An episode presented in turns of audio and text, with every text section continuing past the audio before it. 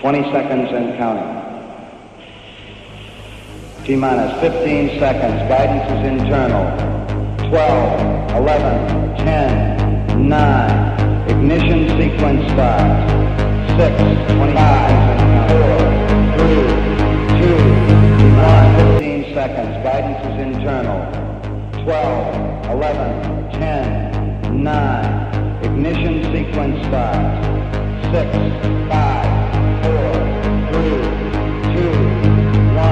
First rule of Fight Club is Shut the fuck up, Donnie. you do not talk about Fight Club. This is the View Review Podcast. Take a big step back and literally fuck your own face! Who the fuck do you think you're talking to? You can't fight in here. This is the war room. Yippee-ki-yay, motherfucker. Turn it up! Turn it up! Velkommen til The View Review Podcast, episode 94. Jeg er som altid din vært Kuno, og jeg er her i dag sammen med Fluernes Herre, MC Fluen, også bare kendt som Fluen. Ja, der er ikke så meget at sige til det. Nej, åbenbart ikke. Vi må undvære Tony T i dag, så det er, det er også to med en uh, tomandshånd og en reach around. Yes, Men det klarer vi jo nok. det har vi jo gjort før. Det har vi i mange år, faktisk. Det er vores 10 år i år. Det er helt vanvittigt, og vi nærmer os episode 100. Der skal vi jo have lavet et eller andet ekstravagant. Det bliver i år, vi rammer det. Ja, vi burde være på episode 300 jo. Men sådan er det jo for os. Vi Sådan er så det for doven. Ja. Ja. Nej, det ville være sødt at sige. Ja. MC Fluen, har du oplevet noget spændende for nylig? Nej, ikke oplevet spændende, det synes jeg da ikke. Nå, det var da ikke et andet end, kedeligt liv. uh, ja, jeg har et kedeligt liv. Arbejde, arbejde, og sådan er det. Jamen, så kan det være, at jeg kan sparke ind med noget, fordi jeg var øh, til noget så sjældent for mig i hvert fald, som en koncert i går aftes. Ja. Jeg var til øh, Weird Al Yankovic-koncert i Aarhus Musikhus. Så vidt jeg ved, skal han også til København. Ja. Men øh, det var sat med noget af en oplevelse. Jeg havde øh, slæbt konen med derind som en overraskelse. Jeg ikke fortalte, hvad fanden det var for noget. Og havde også lidt på fornemmelsen, at hun ikke anede, hvem det var selv, hvis jeg sagde navn. Det er nok noget for os, der er lidt ældre. Ja, Og, og jeg kender jo sådan de sådan overordnede store hits. Det er jo ikke en, jeg har dyrket som så, øh, men, men, men kendte jo nok sådan de, de større hits, han havde lavet. Og så starter han med et nummer, jeg kendte det ikke. Og så, så siger han, ja, som I nok ved, så den her øh, øh, tur, jeg er på nu, den er lidt anderledes. Øh, jeg spiller jo ikke nogen af de store hits. What? no! Så er det sådan, hvor han vil spille de mindre, og nogle af hans egne numre og sådan noget. Og jeg tænkte bare, oh my god, det her, det kommer ikke til at gå godt. Uh, men jeg synes faktisk generelt, at det var underholdende, at der dukkede nogle enkelte op, som jeg synes, jeg kunne kende. Og så til sidst, da uh, han er klappet af alt det der, og han så kommer ind og skal lave ekstra nummer, så lavede han så et lang medley, hvor at alle numrene, af de kendte numre, de går ind og ud af hinanden. Pissefedt øh, afslutning på det. Så, så selve koncerten, den vil jeg give uh, thumbs up, men det hele til sidst, det var det der uh, medley, uh, som eksploderede. Det var en oplevelse. Cool. Når man krydser listen. Det må man sige. Du kan du øh, krydre den op med den nye film, der lige er kommet, eller kommer nu her, Ja, med Daniel ja Radcliffe. og den har åbenbart den har vundet nogle priser og sådan noget der, så det, det, det, det bliver meget spændende, den der bare hedder Weird Ja. ja. øh, Yankovic Story, eller hvad fanden det er, med Daniel Radcliffe film. Det ser sgu Ja. meget spændende ud. Øh, vist nok øh, meget øh, fri fantasi, fordi det er jo sådan noget, hvor han har en affære med Madonna og sådan noget der. Det har han altså aldrig haft. Øh, jeg ved ikke lige... Jeg ved ikke lige helt, men det, det er så lidt i det skøve univers der. Jeg glæder mig til at se den. Men han ligner ham. Han ligner ham ret godt. Ja, bestemt. Bestemt, ja. Og som sagt er han nomineret til nogle priser for hans øh, præstation deri, så... Cool. Så den glæder jeg mig også til at se. Bestemt. Fluen, du skrev til mig for et par uger siden og øh, advarede mig mod at købe en film, som det så viser, at jeg allerede havde købt øh, nogle måneder tidligere, så det var lidt ligegyldigt. Men jeg synes lige, vi skal vente her. Det er øh, Michael Manns Heat, der er kommet ud på 4K. Definitive Director's Edition, jeg savlede jo hele vejen hen til postkassen. Øh, Ja, men der er noget galt med den fucking kopi. Hvad er det der? Hvad, eller galt? Jeg ved ikke, om der er noget galt, men, men man har lavet nogle ændringer, som vi ikke er fans af. Hvad, hvad fuck er det der med den? Jamen, jeg ved ikke. Altså, der har jo været det helt store kontrovers online om, at øh, der er et eller andet galt med den. Folk siger, at det bliver lidt bedre, hvis du ser det på et, øh, et øh, velkalibreret OLED-TV, men altså, Det kan jeg skrive under på, det synes jeg ikke, det gør. Uh, jeg synes, der er et eller andet der øh, meget mørkt filter hen, og selv dagscenerne ligner sådan noget, der er skudt dag for nat. Altså det... Øh, Uh, ja, jeg har svært ved at se fingeren på det. Det er bare meget, meget, meget mørkt uh, hele vejen igennem, og det er så skuffende. Jeg tog den af efter en halv time, så kunne jeg simpelthen ikke finde ud at se på det længere. Uh, frygtelig, frygtelig udgave, og der kommer også nok ikke en anden udgave.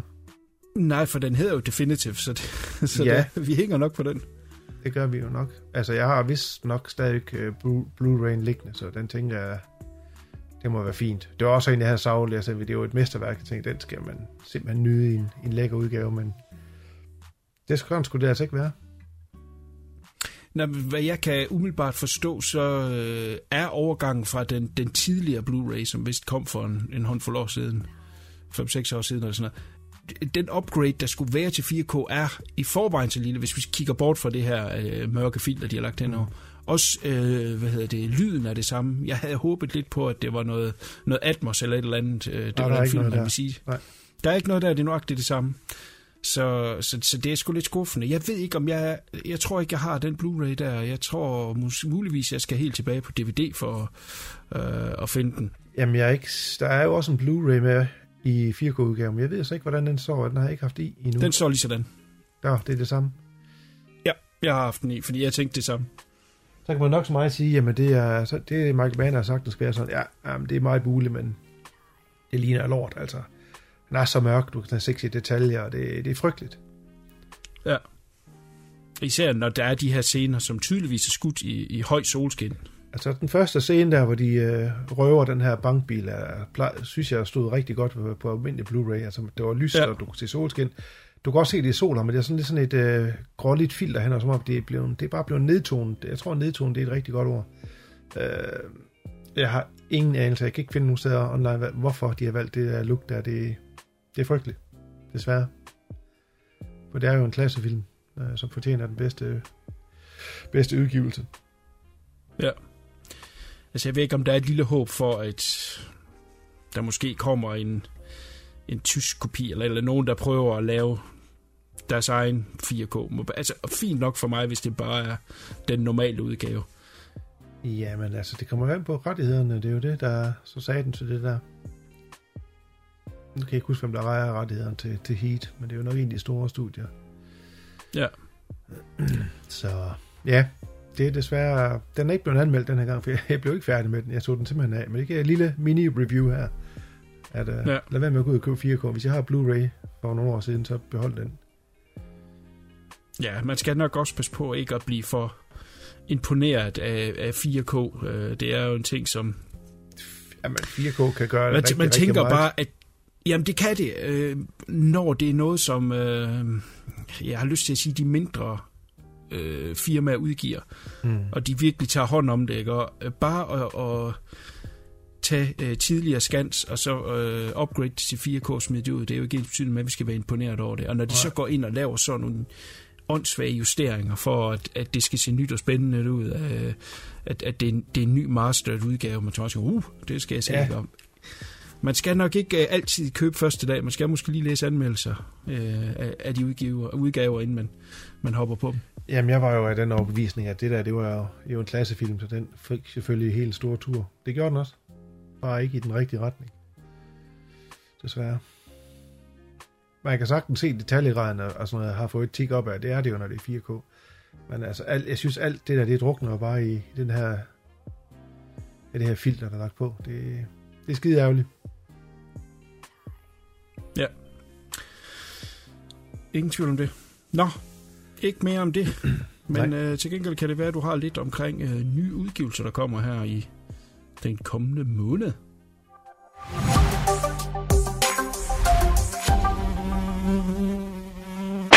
Fluens filmkalender. Jamen, det er godt, at du bruger ordet lidt, for det er virkelig lidt. Øh, Jeg har slet ikke noget med i Danmark. Der kommer selvfølgelig noget, men ikke noget, jeg gad at hive frem. Og i USA, der er vi nede i en lille håndfuld, som vi lige kan tage her. På Region 1, eller nej, det er faktisk ikke Region 1, fordi det er 4K det hele, så de er jo Region 3. Trading Day i 4K fra Warner Bros.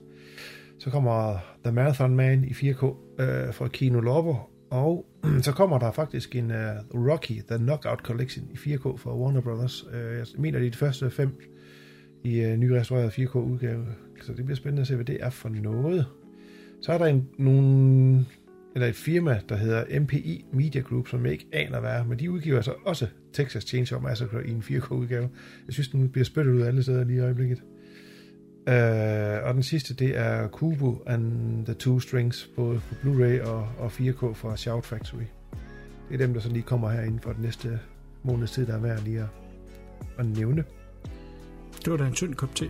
Ja, men jeg sagde også, at der var en lille håndfuld. ja, det må man skulle sige. Nå.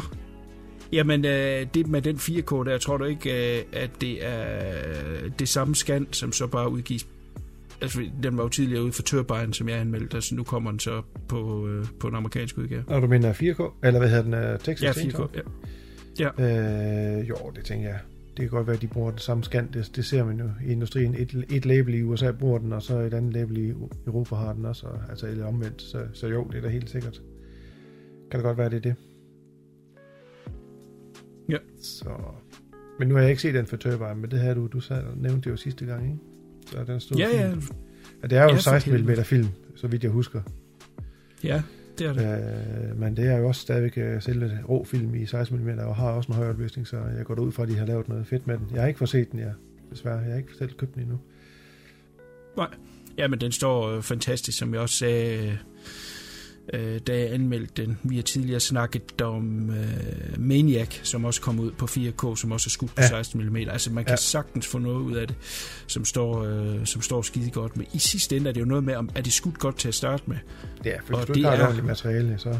ja, lige nøjagtigt. Og, og uh, Texas Chainsaw har altid stået godt. Det synes jeg, den har på, på mm. ja, lige siden den blev restaureret første gang og udkom på Laserdisc, kan jeg huske, jeg købte den, uh, stod den pisse godt, og er jo sikkert været ude i en flot DVD-udgave også. Den har jeg ikke haft, jeg tror ikke, jeg kom på før igen på Blu-ray, og nu igen 4K står uh, Crystal Clear. Og, um, og, og der, er, der er noget at hente. Jeg ved ikke, om hvor meget der lige er hen fra Blu-ray til 4K, men, men i hvert fald fra, fra tidligere udgaver på DVD, der må der være en masse, fordi der er så meget ja, detaljer. Og det her med, at man stadigvæk har de der artefacts, så det, det føles stadigvæk som om, at det ser ud film. Det er ikke så over, ja, det, hvad skal man sige, manipuleret. Det er nemlig en god pointe, der med, at uh, ikke artefakter, men så grain, altså der er masser af her grain på film, især gamle film, og især 16 mm film, og når de restaurerer dem rigtigt og ordentligt, så fjerner de ikke de her, de bruger ikke masser af digital noise reduction, så det er der, det er integreret i en del af det organiske look, og det er det, der gør de her lidt ældre film, som for eksempel Jaws og som Maniac, som du lige nævnte, og så den her Texas Chainsaw, de, de står, de står altså krystalklart, ikke? og du har den her lille, fine lag af grain, som er på, som ikke er distraherende på nogen måde, men det er bare en del af filmen, som skal være der. Og så er der så andre øh, udgivelser. Hvad fanden var det for en udgivelse? Jo, det er Terminator 2, tror jeg. Øh, og den her lidt rigtig meget under det her med digital noise reduction. Der er ikke nogen ordentlig version ud af den ude i 4K endnu. Øh, alle folk bruger sådan, de ser, de har sådan en vokshude, og alt er bare fjernet, alt øh, skidt, alt grain. Så er det jo går i den anden grøft, ikke? og så kan du få en film, der måske er skudt flot, og, og på noget god film, men så ødelægger de den i, i restaureringen. Så det er lige den her balancegang med at, at finde en god kilde, og så lade med at fuck det op, når man restaurerer det. Og det synes jeg tit, de mange af de gamle, de, øh, de er rigtig godt restaureret. Det er nok, fordi man har alle de muligheder i dag, så tænker man, øh, der er ja. lidt for mange muligheder måske, at man slår det hele til. Ja. For at få så knivskarpt billede som muligt, men, men man giver altså lige øh, afkald på noget af den der texture, som er ja, i, i det organiske look, som det har. Det, det synes jeg sgu ja. er lækkert, at det stadig er bevaret mange af de der gode udgivelser der. Jeg er ikke fan af det der del til noise reduction. Det bliver også brugt på DVD, og det bliver også brugt på Blu-ray. Og, så det er, ikke en, det er jo ikke en ny ting. Det er jo noget, man har brugt lang tid. Ja, ja. Nej, for satan da. Jeg kan da huske, i de tidlige DVD-dage, der, der kunne nogle gange skulle man købe kopier, de nærmest bare havde overført fra VHS'er, og så puttede noget af det der ja. noise reduction på, ikke? Og så, øh, hvis der var en mørk scene, og for eksempel et ansigt, som var lyst op, og ansigtet så bevægede sig, så var det som om, at det sådan hang fast. Sådan ja. bløde, kan du huske det? Sådan ja, ja. i hak hen af, simpelthen, fordi de kunne ikke... Frygteligt. Teknikken har udviklet sig, selvfølgelig. Mm. Det er blevet meget bedre i dag, men men det er en frygtelig teknologi. Også det første, jeg slår fra på et, et nyt tv, det er digital noise reduction. Det er da noget af det værste, man kan på. Ja, alt det der, det skal bare disables. Ja. Ja. Lige nu. Så. Ja. Godt. Lad os hoppe til en omgang. Se tiden sidst. Se siden sidst. Jeg vil gerne øh, ligge ud først, øh, hvis det er okay med dig, fordi at jeg har set en film, som øh, jo næsten smadret min lyst til at se film. Det er den seneste, jeg har set. Jeg har ikke set nogen efter den. Oh shit. Så ja, men det, det er simpelthen ikke godt. Det er ikke godt. Når folk de siger, jeg har set den ringste film nogensinde, så ofte så er den ikke så ring til at starte med. Så er det måske den nyeste øh, Transformers eller et eller andet, og så synes man, at den var dårlig. Så siger man, det er den dårligste film, der nogensinde er lavet. Så siger jeg, ah, prøv nu at høre her, ikke? De har jo haft penge til at lave noget, der er godt, så du kan tage elementer ud, der er godt. Øh, flotte digitale effekter, eller god lyd, eller en flot øh, fotograferet film, eller hvad det måtte være. Ikke? Og så er der det modsatte af det, det er dem, der ingen penge har, sådan noget shoestring. Og så kan man sige, de, de kan jo ikke lave alt, hvad de vil, og måske er de ikke særlig dygtige, måske er de direkte amatører, som har autoblinde på kameraet, og dårlig lyd, og øh, elendige skuespillere, altså sådan noget der. Men til gengæld har de hjertet med i det, fordi det her, øh, uanset hvor low budget du næsten laver din film, så koster det stadigvæk masser af arbejde og, og sved og tårer. Så et eller andet sted derimellem, hvad kan så ende op med at være det dårligste, du nogensinde har set? Jamen, jeg vejer det på forskellige måder. Hvis en film har haft alle muligheder, men er faldet totalt igennem, så, så rangerer jeg det simpelthen som noget af det ringere, jeg har set. Og den her film, den er helt sikkert i kategori, kategorien af noget af det dårligste, jeg har set, fordi den har haft penge, den er lavet for millioner. Den har haft mulighed for dygtige øh, teknikere og øh, manuskriptforfattere Øh, der er quote-on-quote skuespillere med i den her film, som falder helt igennem. Den er uinteressant og pisse elendig og øh, fordummende og så dårligt sat sammen. Jeg snakker om Spiral from the Book of Saw. Du har været forbi den tidligere flod. Hold kæft, hvor en omgang lort. Jeg synes for det første, lad os tage det op fra ned. Jeg synes, den er elendigt fotograferet. Den er så grim og billig lavet. Den er klippet af en idiot. Det kan simpelthen ikke sige andet. Der er flashbacks hver andet øjeblik til noget, der lige var for et minut siden. Vi har ikke glemt det, så dumme er vi simpelthen ikke. Altså, hvordan man kan sætte en film sammen på den måde, er mig et fucking under. Skuespillet, igen, quote on quote, altså, Chris Rock kan ikke skuespille. Altså, det kan han simpelthen ikke. Han er fin nok i komedier, fordi der er det ikke helt det samme. Men drama, altså, halvdelen af tiden føler, at han står og kigger ind i kameraet og laver en, uh, se, uh, uh, ja, jeg kan godt. Nej, det kan du ikke. Åh, oh, satan da. Så selve manuskriptet og plottet er så åndssvagt sat op. Man ved efter, jeg vil sige 20 minutter, der ved man godt, hvad morderen er. Det giver simpelthen sig selv. Den er så uh, unengaging, uinteressant, pisse elendigt lavt. De har taget nogle valg, fordi de vil prøve at lave et spin-off videre af det her sår fordi at uh, The Jigsaw Killer han er død, der er så gået de ekstra antal år. Uh, der begynder at dukke nogle, uh, eller ikke dukke, der er nogle politibetjente, der bliver myrdet, og uh, ligger op til, at der er en uh, Jigsaw uh, copycat killer, som slår de her politibetjente ihjel med Jigsaws gamle MO.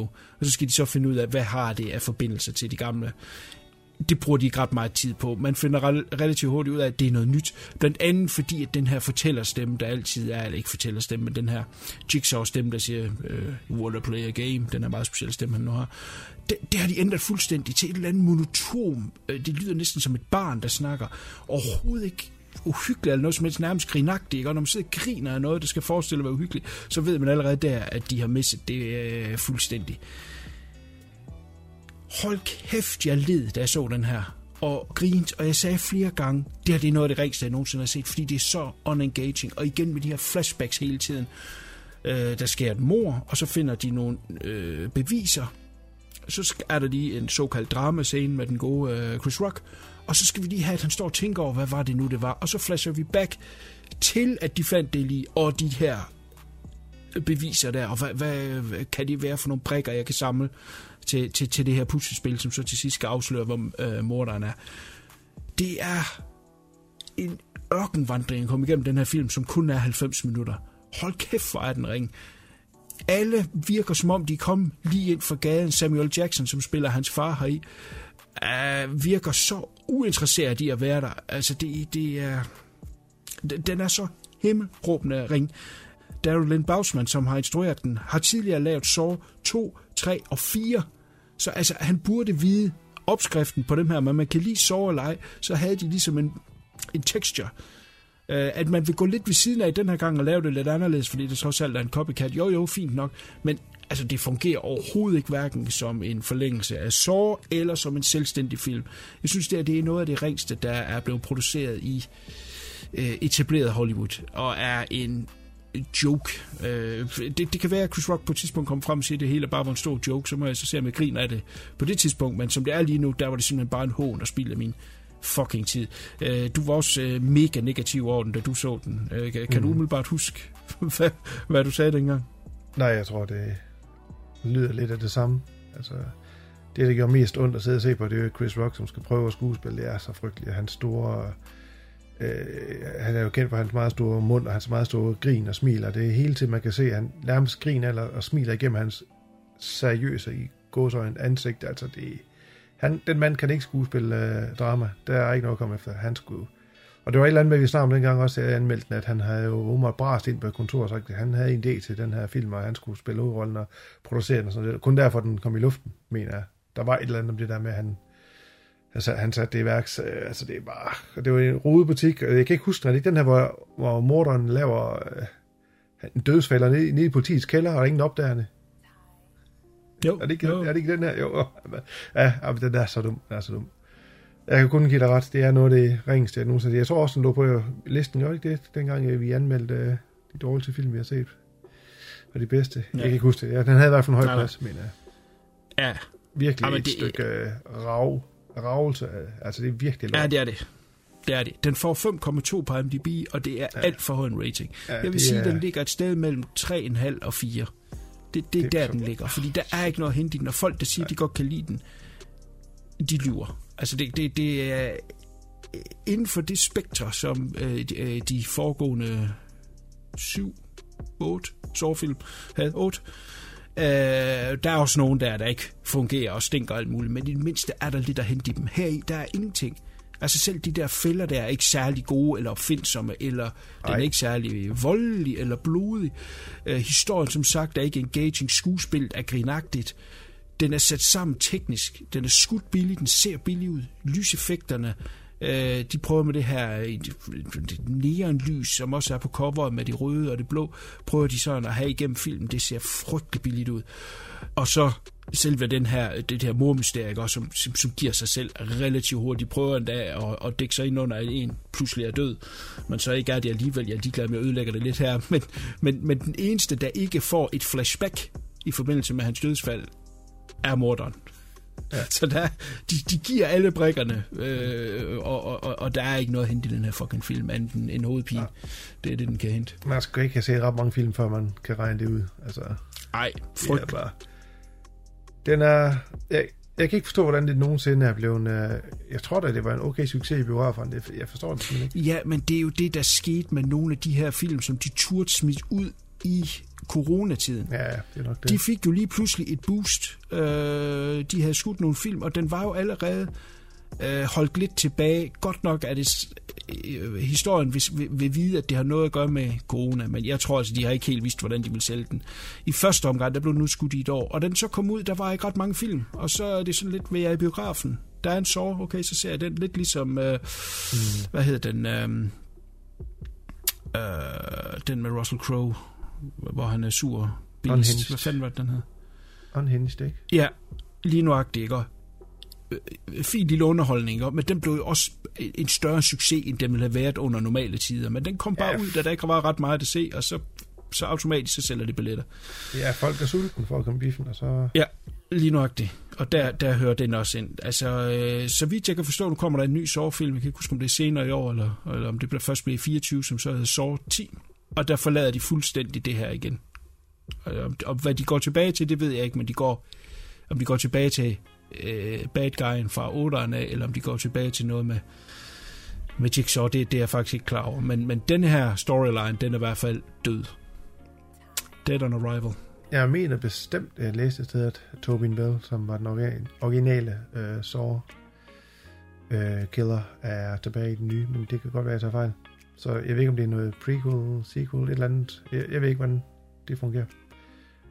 Det det er spændende at se. Det kan umuligt være ringere end Ja. det her. Øh, Ja, det er rigtigt. Uanset hvor grim en ballcap de smider på ham, Ja. ja. så kan det kun blive bedre end det her. Ja. ja. Godt. Hvis du vil torturere dig selv, så ligger den på Viaplay, men uh, træd varsomt. Det er lige før man uh, dør. Så ja. Ja, det er det. Yes. Godt. Jamen, jeg tror faktisk, det er i, i View Review podcast historie, at jeg har ud af kun fem film, jeg er med den her gang. Ja, desværre kun fem film. Der er to af dem faktisk danske. Det er jo yderst sjældent, det sker. Så øh, lad os starte med den første. Øh, Bamse på Blockbuster. Øh, instruktøren er Henrik Ruben Gans, og det er Anders V. Bertelsen, der spiller med som øh, Flemming Bamse Jørgensen, og Lars Rante er også med i, som, øh, i en god rolle som øh, øh, hans manager. Det er en lille film, der skulle fortælle historien om Flemming Bamse Jørgensen, og den hopper sådan lidt mellem hans, øh, hans barndom, som var præget af en streng øh, far, og så til, øh, til hans vej igennem livet, hvor han kæmper øh, ind i et kamp for at, at vinde danskernes hjerter med hans musik, og hans far han er efter ham og synes, det er noget gøjleri, og han skal blive en direktør på hans, øh, jeg tror det er en maskinfabrik i stedet for, men det, det vil han ikke, og han fortsætter ufortrødent hans, øh, hans jagt på succes, og jeg skulle jo se den, fordi at, som så mange andre i min alder i hvert fald, tror jeg, har, har Bamse eller Bamses venner været øh, en soundtrack af, for ens ungdom, for ens unge dage. Min far var i hvert fald helt tosset med det, og øh, min far kendte ham faktisk også. Øh, øh, og har sgu egentlig have spillet i hans band en gang. Han fik faktisk tilbud om at skulle spille med i Vamses venner, men han øh, sagde nej tak, da han havde sit eget gig kørende med hans dansorkester. Øhm, så jeg kendte lidt ham, øh, ham Bamse der lidt, øh, der var night, og har været over at besøge ham. Så jeg skulle lige se, hvad det var for noget, om de havde ramt ham rigtigt. Og jeg vil sige, det film er kørende for sig, det er Anders V. Bertelsens øh, ja, forandringen til, til den her karakter. Den er, er faktisk øh, rimelig skræmmende. Han ligner ham jo faktisk øh, på en prik, og han lyder som ham, også når han synger, og den måde, han taler på. Der er vist noget en rygte om, at Bamses øh, enke, der havde været til optagelse på film og, og havde set hun har ikke set Anders V. Bertelsen i kostymer og makeup før øh, hun så ham der på sættet og brød grænene sammen, så jeg gik hen og så ved hans kinder og sagde, du, du er jo Flemming, ikke? Altså, så han ligner åbenbart, og det gør han rigtig godt, han spiller skide godt. Jeg kan godt lide Anders V. Bertelsen, det har jeg altid kunnet, og jeg synes også, Lars Rante øh, er god der. Han er også altid sådan en, en dansk skuespiller, der ved, der kan, kan levere varen. Øhm, øh, jeg synes ikke rigtigt, man kommer helt under huden på ham. De bruger rigtig meget tid på det med hans øh, barndom, og han er adopteret, og hans far er sådan lidt en ondskabsfuld skiderik, og så øh, det der, den kamp, han har med, at øh, nu, nu kommer han i Melodi Grand Prix, og så øh, blev han jo den helt store hit herhjemme. Han vandt jo Melodi Grand Prix med deres nummer, jeg kan nu ikke huske, hvad det hedder. Det er jo for dårligt, at jeg ikke lige har researchet det. Men det eksploderede jo, og alle kendte jo Bamses venner. Han solgte mange plader, og så skulle han til det europæiske Melodi Grand Prix, og så blev de nummer sidst. Så ligesom om, der, der ligesom der sluttede hans karriere som Bamse, ikke? og så begyndte han at lave solomusik. Øh, Øh, ja, jeg ved ikke. Altså, det er okay. Et stykke øh, karakterstudie. Øh, jeg synes godt, man kunne komme lidt med ind under huden på, hvem han var, og, og hvad han lidt kæmpede med. Øh, det, jeg synes, den, den gør godt, det er musikken og, og Anders V. Bertelsens øh, præstationer. Jeg synes det virkelig, han gør det godt deri. Både når han tøler, synger og taler, som vi snakker om lige før. Han er en tro kopi af Bamse. Men ud af det, så ja, det er jo ikke en, jeg vil se igen, men det var en sjov lille film at få nogle, nogle facts omkring øh, hans liv igennem, igennem tiden, ikke? Og så det svære, da han døde der nytårsdag, for ja, nu kan jeg ikke huske, det er 20 år siden snart, 22 år siden. Så um, den kan ses på Blockbuster, hvis man er til lidt dansk uh, drama, semi-dokumentarisk. Så kan man lege den derinde. Ja. Nå, Bamses venner. Ja, eller bare ja, ja, Bamse. Det, kan ja. det er jo ikke tit danske film, de får taletid. Nej. Nej. Nå, Men der bliver heller ikke lavet så meget godt, kan man sige. Det, det, det ved jeg sgu ikke. Øh, jo, det gør der måske, men, men jeg ved ikke, hvor gode de er til at sælge det. Jeg tror måske, det er med det, der den ligger. Mm. Det kan også sagtens. Men øh, den er godkendt. Godt. Du har jo på det seneste prøvet at tage kronen som værende Mr. Hong Kong. Ja, jeg er spændt på at se, hvad der er med i dag. Jamen, jeg har jo set så meget, at jeg er nødt til at, at fravælge noget. Kan lige så godt tage det, som det er? Fordi ja. at, øh, jeg er kommet øh, tilbage til at reclaim, at jeg er Mr. Hong Kong. Lad os starte med en film fra 2018, der hedder Project Gutenberg, som er en øh, action-thriller med drama i også, det kan vi komme tilbage til bagefter, med Chow Yun-fat. Selve coveret er simpelthen, hvor han står med en pistol pegende ud mod os, og han har øh, jakkesæt på, og straks så tænker hold da kæft mand, det er jo tilbage til the good old days, mm-hmm. med den her, øh, så som A Better Tomorrow, The Killer, hvad han nu ellers er kendt for. Godt. Hong Kong Police, de jagter en falsmøntner ved navn Maleren. De har fanget en af malerens ansatte for at afsløre hans sande identitet. Og den her mand, de har fanget, er altså en, der har arbejdet på hans crew, spillet af Aaron Crow, øh, meget nervøst anlagt, fordi at man frygter simpelthen den her maleren så meget. Han er så ruthless. Man kan måske sammenligne ham lidt med en øh, Kaiser Søse-agtig, som er øh, frygtet i hele underverdenen, og han det er ikke en, man fucker med, så derfor så vil han ikke afsløre noget som helst, fordi han ved, at han vil dø, og det vil, der vil komme en masse frygt ud af det. Via flashbacks, mens han bliver afhørt ved politiet, der ser vi så, hvordan han startede, altså Aaron Crow startede som en øh, maler, kunstmaler, som ikke rigtig kunne få succes. Derfor så lavede han øh, kopier af andres malerier, eller prøvede at inspirere sig af andre malerier, og derfor kunne han ikke rigtig få succes. Øh, hans kæreste derimod, hun fik meget stor succes, og, og, og kunne få hendes egen øh, malerier udstillet og solgt. Og det plager ham rigtig meget, at han ikke rigtig kan få den her øh, succes. Hun ender også med at forlade ham til fordel for øh, den her øh, kunstagent, øh, som, som kan få hende frem i verden, og, og det bliver hun så lidt besnæret af. Han bliver så til gengæld meget destruktiv. Øh, han bliver så opsøgt af den her øh, mand, som spiller Chow Fat, som siger, at han har det her projekt, han skal til at sætte i gang, og det er så i den ulovlige ende af skalaen, men han kan bruge en mand af hans øh, talent, og det de så skal lave, det er, at de skal lave de her plader, man har set tusindvis af film om det, de her plader, man kan lave falske øh, pengesedler med. Mm. Og øh, de skal tegnes først og laves tester, før det bliver indgraveret. Han har så et helt team, og hver har så ligesom deres spidskompetencer. Der er en, der er god til at lave papir, så det kan få det rigtige øh, falske, eller hvad hedder det, falsk papir kan få det rigtige feel. De har en, der kan lave øh, vandmærkerne, og de har som vores kunstnere her. Så de er alle sammen ind over det her projekt her, og vi følger så, der bliver sådan lidt kammerateri imellem dem og sådan noget. Øh, det bliver sgu lidt tungt i det. Film, den er 130 minutter, og den burde måske have været 100, øh, sted mellem 90 og 100. Så der er virkelig meget langtrukken, især i starten omkring at han er den her mislykkede kunstner, som ligesom skal finde hans ben igen. Så kommer han ind i det her crew, og så skal de ligesom op og køre. Så kommer der nogle action set pieces ind imellem, blandt andet, at de skal have fat i det her meget specielle maling, som er øh, på, på pengesedler. Det kan man åbenbart ikke få fat i. Det bliver kun fremstillet til, til de officielle pengetrykker, så derfor skal de ud og lave et heist, hvor de kan stjæle det her maling. Øh, og der er så lidt action med lidt shootouts og lidt øh, virker rigtig fedt, men ja, så dør den lidt igen med, at de så rent faktisk skal stjæle de her, eller hvad hedder det, trykke de her penge. Da de så har trykt dem, og ligesom skal ud og sælge dem og komme i kontakt med andre, der er i underverdenen, så begynder action altså at, at spidse lidt til, og især øh, hen mod slutningen kommer der noget virkelig fedt action, hvor Chow Fat igen med Twin Guns og Twin øh, AK-47, det tænker bare, holy, okay, han er tilbage.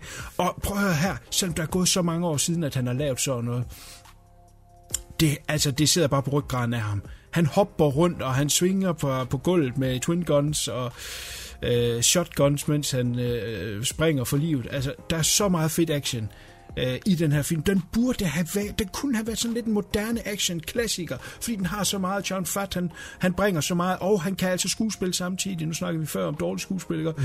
Han er simpelthen førsteklasses til det her... Øh, pin sjæl i, i den her crime-verden. Det har han gjort en masse gange før. Better Tomorrow, The Killer, som jeg nævnte før. Øh, det kan han bare, og det virker skide godt. Øh, Aaron Crow også rigtig god som den her lidt pinte sjæl, som øh, er, er kommet lidt over til the dark side, men, men har jo rødder i det her øh, kunstnermiljø, og på et tidspunkt under for, de her forhør, der kommer hans ekskæreste så også, øh, politiet henter hende ind for, at hun ligesom kan overtale ham til at, at fortælle, hvem øh, The Paint er. Ultimativt bliver den simpelthen for lang, og den bliver sådan lidt en trial at komme igennem, og det synes jeg er skide ærgerligt, og det er de der 130 minutter, der, der desværre breaker den. Øh, lidt tung i røven hen mod slutningen, der kommer det igen, og det er trods alt det vigtige, fordi hvis du har en film, der er lidt tung i røven, så er det bedre, at det er i starten, så vi kommer ud fra film med et, med et wow, end, ja, end omvendt. slutter stærkt, ja. Ja, nemlig lige nuagtigt, og det synes jeg, den gør. Så er man fan af det gode gamle Hong Kong-film, og med Chow Yun Fat, og det skal være gunplay, så synes jeg, at den er et kig værd. Den kommer ikke til at få nye fans, men de gamle, de kan se noget af det, som var med til at, at gøre, at vi elskede Hong Kong-film i, i gunplay-genren, ikke? Heroic Bloodshed og alt det der. Og det er der også i den her. Og der er et nice twist undervejs også, som, som sætter den i en helt ny bane. Så jeg vil, jeg vil gerne anbefale den for fans af Hong Kong-film. Uh, er man uh, helt ny til Hong Kong Action, så er det ikke den her, man skal starte med. Men den er et kig værd, helt sikkert. Og den ligger på Tubi til at se gratis. Den hedder som sagt Project Gutenberg. Hvem var instruktøren? Sagde du det? Felix Chung, som er, han har ikke gjort sig så meget som instruktør, men som manuskriptforfatter, der er han blandt andet uh, manden bag Infernal Affairs manuskripter, altså den her okay. kæmpe, ja. kæmpe uh, Hong Kong klassiker, som, som der kom tre film af, og senere Scorsese indspil som uh, The Departed.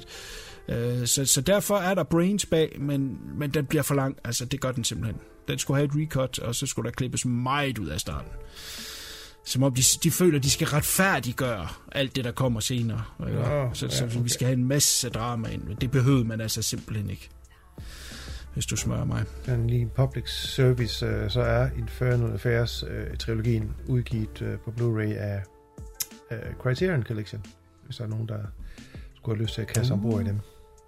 Og de er suveræne, alle tre. Ja. Langt bedre end The Departed. Ja, der skal selv Igen, hvis, du, til. hvis du spørger mig.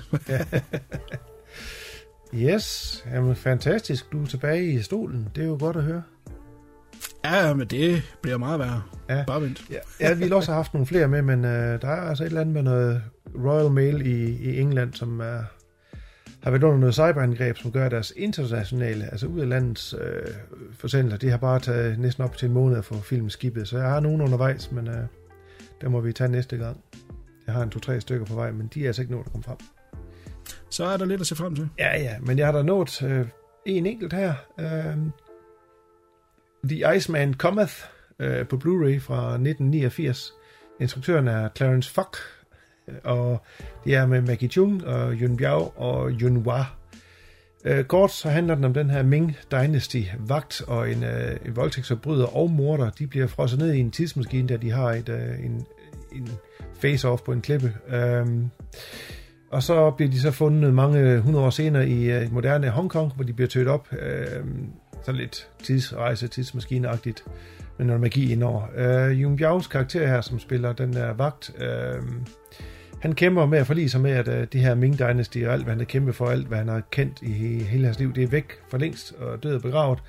Og øh, den anden gut, som har, jeg tror faktisk, det er hans bror, som har den her voldtægtsforbryder, som er øh, spiller Yun, eller Yunhua, han hygger sig. Han har fundet sig godt til rette i underverdenen, og er et rigtig røvhul og en bad guy. Og øh, Maggie Chung støder sig ind i øh, Jim Bjerg-karakteren her, hun er sådan en, en con-woman faktisk. Hun bruger ham til at snyde... Øh, øh, ja, hun er jo udgiver sig for med et prostitueret, og så under selve akten, når de skal til at have sex, så kommer han ind og så siger, hey, hvad laver du med min kæreste, altså Jun Bjerg der, og så redder hun, så redder han hende fra at blive, uh, have sex med fremmede mænd, og så skal jo de afpresse dem for at sige, det er aldrig sket det her. Så det, det er sådan lidt en hygge chance, hun har og snyder ham med det. Uh, men selvfølgelig så øh, er der en masse Hong Kong humor og sådan lidt romance mellem de to. Det er der i de her film fra 80'erne. Uh, de to herrer der skal jo så selvfølgelig uh, have et face-off. Det er jo det hele det filmen bygger op til, og det, um, det gør de godt i den film. Der er som sagt lidt action undervejs, og lidt romantik, og der er lidt det her Hong Kong lige ting. Men så i det sidste tredje akt, der går det op i gear, og så skal de spare røv. Altså de to her, her Yun Biao og Yun Hua, de er rigtig dygtige til øh, kampsport. De har begge to øh, slået sig sammen før, blandt andet i Eastern Condors. Øh, og det kommer virkelig frem på skærmen, at de øh, slasker løs, og det man tænker, nu de stunt, de laver, man tænker bare, det her, det er, der er nogle stuntmænd, der har fået ondt af det her virkelig rimelig fed action til sidst. Rigtig fede slåskampe. Maggie Chung, hun er dejligt charmerende øh, og, og ret cute i den her film. Øh, det er en øh, film fyldt med humor og action, og det er sådan en, øh, sådan en let, let film, men øh, har en rigtig meget af det, den skal levere, og det er nemlig action. Det er en flot restaureret udgave. Øh, den fås både fra 88 Films i Europa, og så har Vinegar Syndrome udgivet den i USA, og det var det, vi snakkede om før indledningsmæssigt, at de tit bruger de samme øhm, cut, og det, eller hvad hedder det, restaureringer, det tror jeg, de har gjort her. Jeg tror bare, de har color graded dem anderledes. Øh, Det er vist den eneste forskel, der er på de to. Og så noget ekstra materiale, der er selvfølgelig også forskelligt. Men den er ude både i Europa og i USA. Og helt klart en øh, film, jeg vil anbefale, hvis man er til sådan lidt... Øh, ja, der er lidt øh, magi, og der er lidt... Øh, ja, lidt af det hele i den her film. Der er masser af fed action i den, så det er en film, værd vil tjekke ud. The Iceman Cometh. Ja, jeg kan godt svagt huske den. Ja, ja, ja, ja, der var noget, der jeg synes, jeg har set, men det kan lige så godt være fra en trailer. Jeg er ikke sikker på, at jeg har set den i gamle dage. Um, det er en, vi har haft på video, men det er det jo nok. Jeg havde den på VHS fra Har du havde øh, den VHS? Made in Hong Kong, ja. Ja. Så jeg kan godt svagt huske den. Ja. Og, øh, ja, ja, det er jo fra, det er jo fra storhedstiden af, af Hong Kong. Den, er, den er lækker lavet og flot øh, skudt alt det der, så øh, der er ikke sparet på krudtet i den. Godt, cool. Jamen, jeg vil gå videre med en film, som er instrueret af en mand, der hedder Clarence Fock. Han har tidligere Nej. lavet en film, der hedder Iceman Cometh. Han har også lavet den, den senere Iceman-film, der kom øh, senere. Han har også lavet Dragon from Russia, som du for øvrigt også har anmeldt øh, for, ikke, ah, for nogle år siden, tror jeg. Ja. Jeg skal øh, anmelde den film, der hedder Special ID med Donnie Yen i hovedrollen. Det er en øh, øh, action triad thriller om den her politimand, spillet af Donnie Yen, som er undercover. Han har været undercover i mange år, og øh, det er begyndt at slide på ham. Han vil gerne ud af det. Hans øh, øh, kone er gravid. Det fungerer simpelthen ikke mere. Han skal ud af det her. Og så er det, at øh, hans chefer de vil have, at han skal tage den sidste øh, kingpin ned, og så kan han så få lov til at slippe. Og det øh, går han så med til, men under den her operation, der dukker der så en mand op fra øh, hans fortid, øh, som han i tidernes morgen hjalp, da han sådan var ved at, og, hvad skal man sige, øh, arbejde sig ind under de her øh, bosser her, som, som undercover cop, der hjalp han den her unge mand. Han er så øh, været væk i mange år. Øh, jeg tror, han har været i Amerika eller et eller andet. Han snakker i hvert fald engelsk øh, en del heri. Øh, og han kommer så tilbage og, og, og er ligesom blevet en kingpin i mainland China. Og nu skal Donnie Jens øh, bosser her, de skal så til at lave nogle deals med dem, og det er på den måde, han så kommer øh, i kontakt med ham her igen, og det er så ved at afsløre hans, hans øh, identitet, om man vil, og så starter jo så den her vanvittige kamp. Han skal så, øh, Donnie Jens skal så arbejde, han arbejder altid selv, og er sådan lidt ruthless udover, øh, at han pisser lidt på, på politireglerne, fordi han har været undercover så længe, så hans, hans chefer, hans politichefer, de siger, du skal lige hægtes på en øh, kinesisk øh, øh, politikvinde, øh, som så lige mm. kan sørge for, at du bliver holdt nogenlunde i kort snor. Øh, og i starten, der øh, altså de kan slet ikke sammen, fordi det er Hongkong politi, som arbejder på en måde, og så den her øh, nok en lidt mere regelrette kinesiske politikvinde, som gør det på en anden måde. Man har lidt på fornemmelsen, at hun ikke rigtig kan, når hun er bitte my. Men det viser sig, at hun kan en masse shit også, øh, og er dybt imponerende. Hun hedder Tian Ying. Jeg ved ikke, om det er et kendt navn. Øh, jeg synes ikke lige umiddelbart, at jeg har stødt øh, på det før, men hun kan i hvert fald også en masse. Og det ligger jo så op til det, som filmen rent faktisk handler om. Det er de her vanvittige action set pieces, som er fuldstændig sindssyge. Slåskampe, der er vanvittigt fede. Selve grundhistorien er jo ikke så vanvittigt interessant. Den, den, den flytter ikke nogen øh, nye grænser, eller på den måde er imponerende, eller øh, mindeværdig. Vi har set det så mange gange før, både med Hongkong-film og amerikansk film, om folk, der går undercover og øh, bliver Mm. konsumeret af det, og, og er sådan lidt splittet mellem venskab og, og loyalitet og, og sådan nogle ting der. Så, så der kommer den ikke rigtig med noget nyt. Det er de her action set pieces, og det er Donnie Yen på absolut højeste klinge. Han står for fight øh, choreography. Øh, de har Bruce Law på som stunt øh. Han er også øh, mm. En af de gode gamle. Ja. Og så er den øh, fotograferet af Peter Pau, som Uh. jo er en af de øh, øh, bedre fotografer out of Hong Kong. Så den har simpelthen pakken. Den blæser bare ikke lige en væk historiemæssigt, men jeg vil ikke sige noget negativt om en film, der er fuld knald på action. Den er en time og 40.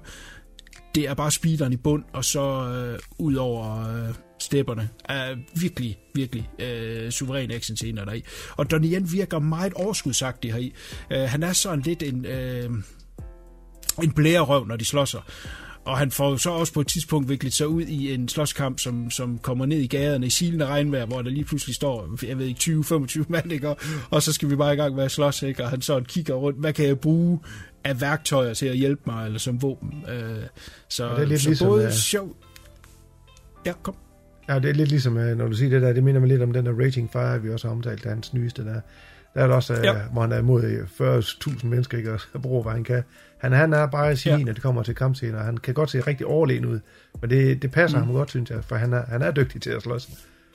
Jamen, hvis man skal tro folk, der ved noget om det, så er han jo den bedste. Altså, vi trækker oftest Jet Li frem, men blandt andet ved jeg, at Michelle Yeoh har sagt på et tidspunkt, at Donnie Yen er den øh, hurtigste kæmper, hun nogensinde har lavet film med.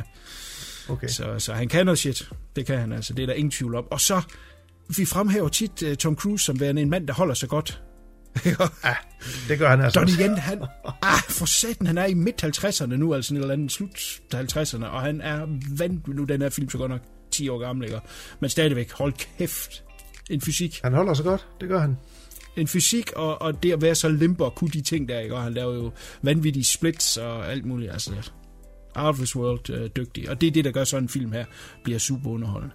Special ID, den ligger på Tubi til øh, fri... Øh, fri afbenyttelse, skulle jeg til at sige. Den er gratis ja. at se der. Jeg synes, det er et kig værd, øh, hvis man godt kan lide de her martial arts, øh, øh, moderne action thriller, ikke? Altså, den foregår jo ikke i Ming Dynasty, men, øh, men super underholdende, bestemt.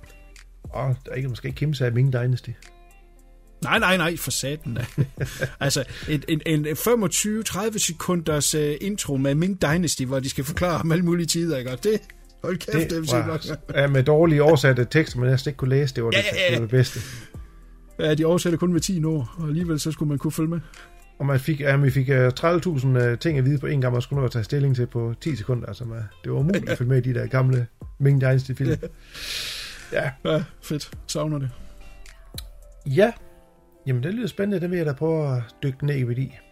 Jamen jeg hopper til en øh, koreansk øh, film fra sidste år, som hedder Project Wolf Hunting. Ikke den fedeste titel, men øh, ikke desto mindre en, øh, en underholdende film. Øh, meget kort fortalt, det her det er også en film, som ikke øh, lever af sin historie, og det er ikke en, en film, man husker for dens historie, men simpelthen for dens øh, brutale action og, og det, der sker på skærmen, som man vil helt sikkert øh, huske mange dage frem. Øh, Øh, meget kort, så handler det om den her gruppe øh, farlige kriminelle, som skal transporteres fra Filippinerne til Busan i Sydkorea.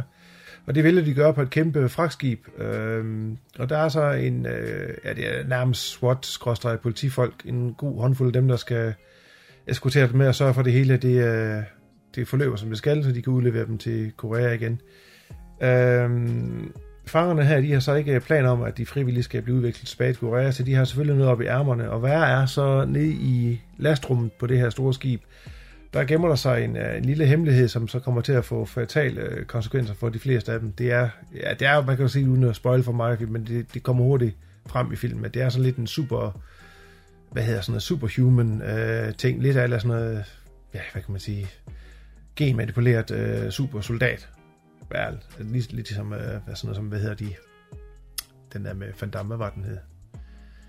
Ah, og Dolph Lundgren, hvad var den hed? Uh, Universal Soldier.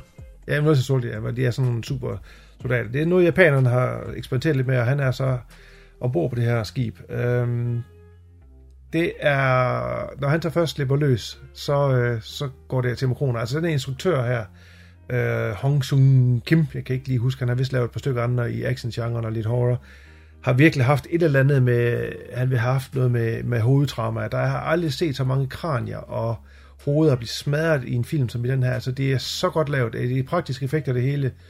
Øh, folk får smadret kranier ind, og det blodet står til alle sider, og blodet fosser ud af næsen og munden på samme tid. Jeg ved ikke, hvordan de har lavet det, men det er super underholdende, og det er super godt lavet.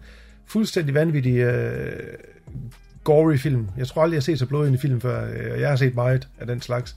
Sindssygt voldsom. Øh, godt fotograferet, der er god koreansk skub i, øh, et par gode actionsekvenser også. Det, den måske er lidt ramt af, det er det her med, at historien er lidt tynd. Det har vi set tusind gange før. Øh, og så er den altså lige kvarter, 20 minutter for lang. Den var to timer og tre. Og jeg kan huske, jeg sad jeg så, så den her med min bror, vi var sådan helt forpustet. Du blev fuldstændig bombarderet med gårde til højre og venstre, og folk, der bliver slagtet til højre og venstre. Og så sagde jeg pause, jeg skulle lige op og have noget køleskab, så den var snart være slut. Så var det gået en time, og jeg tænkte, okay, jeg er allerede ved at være det, og så er der kun gået halvdelen af filmen.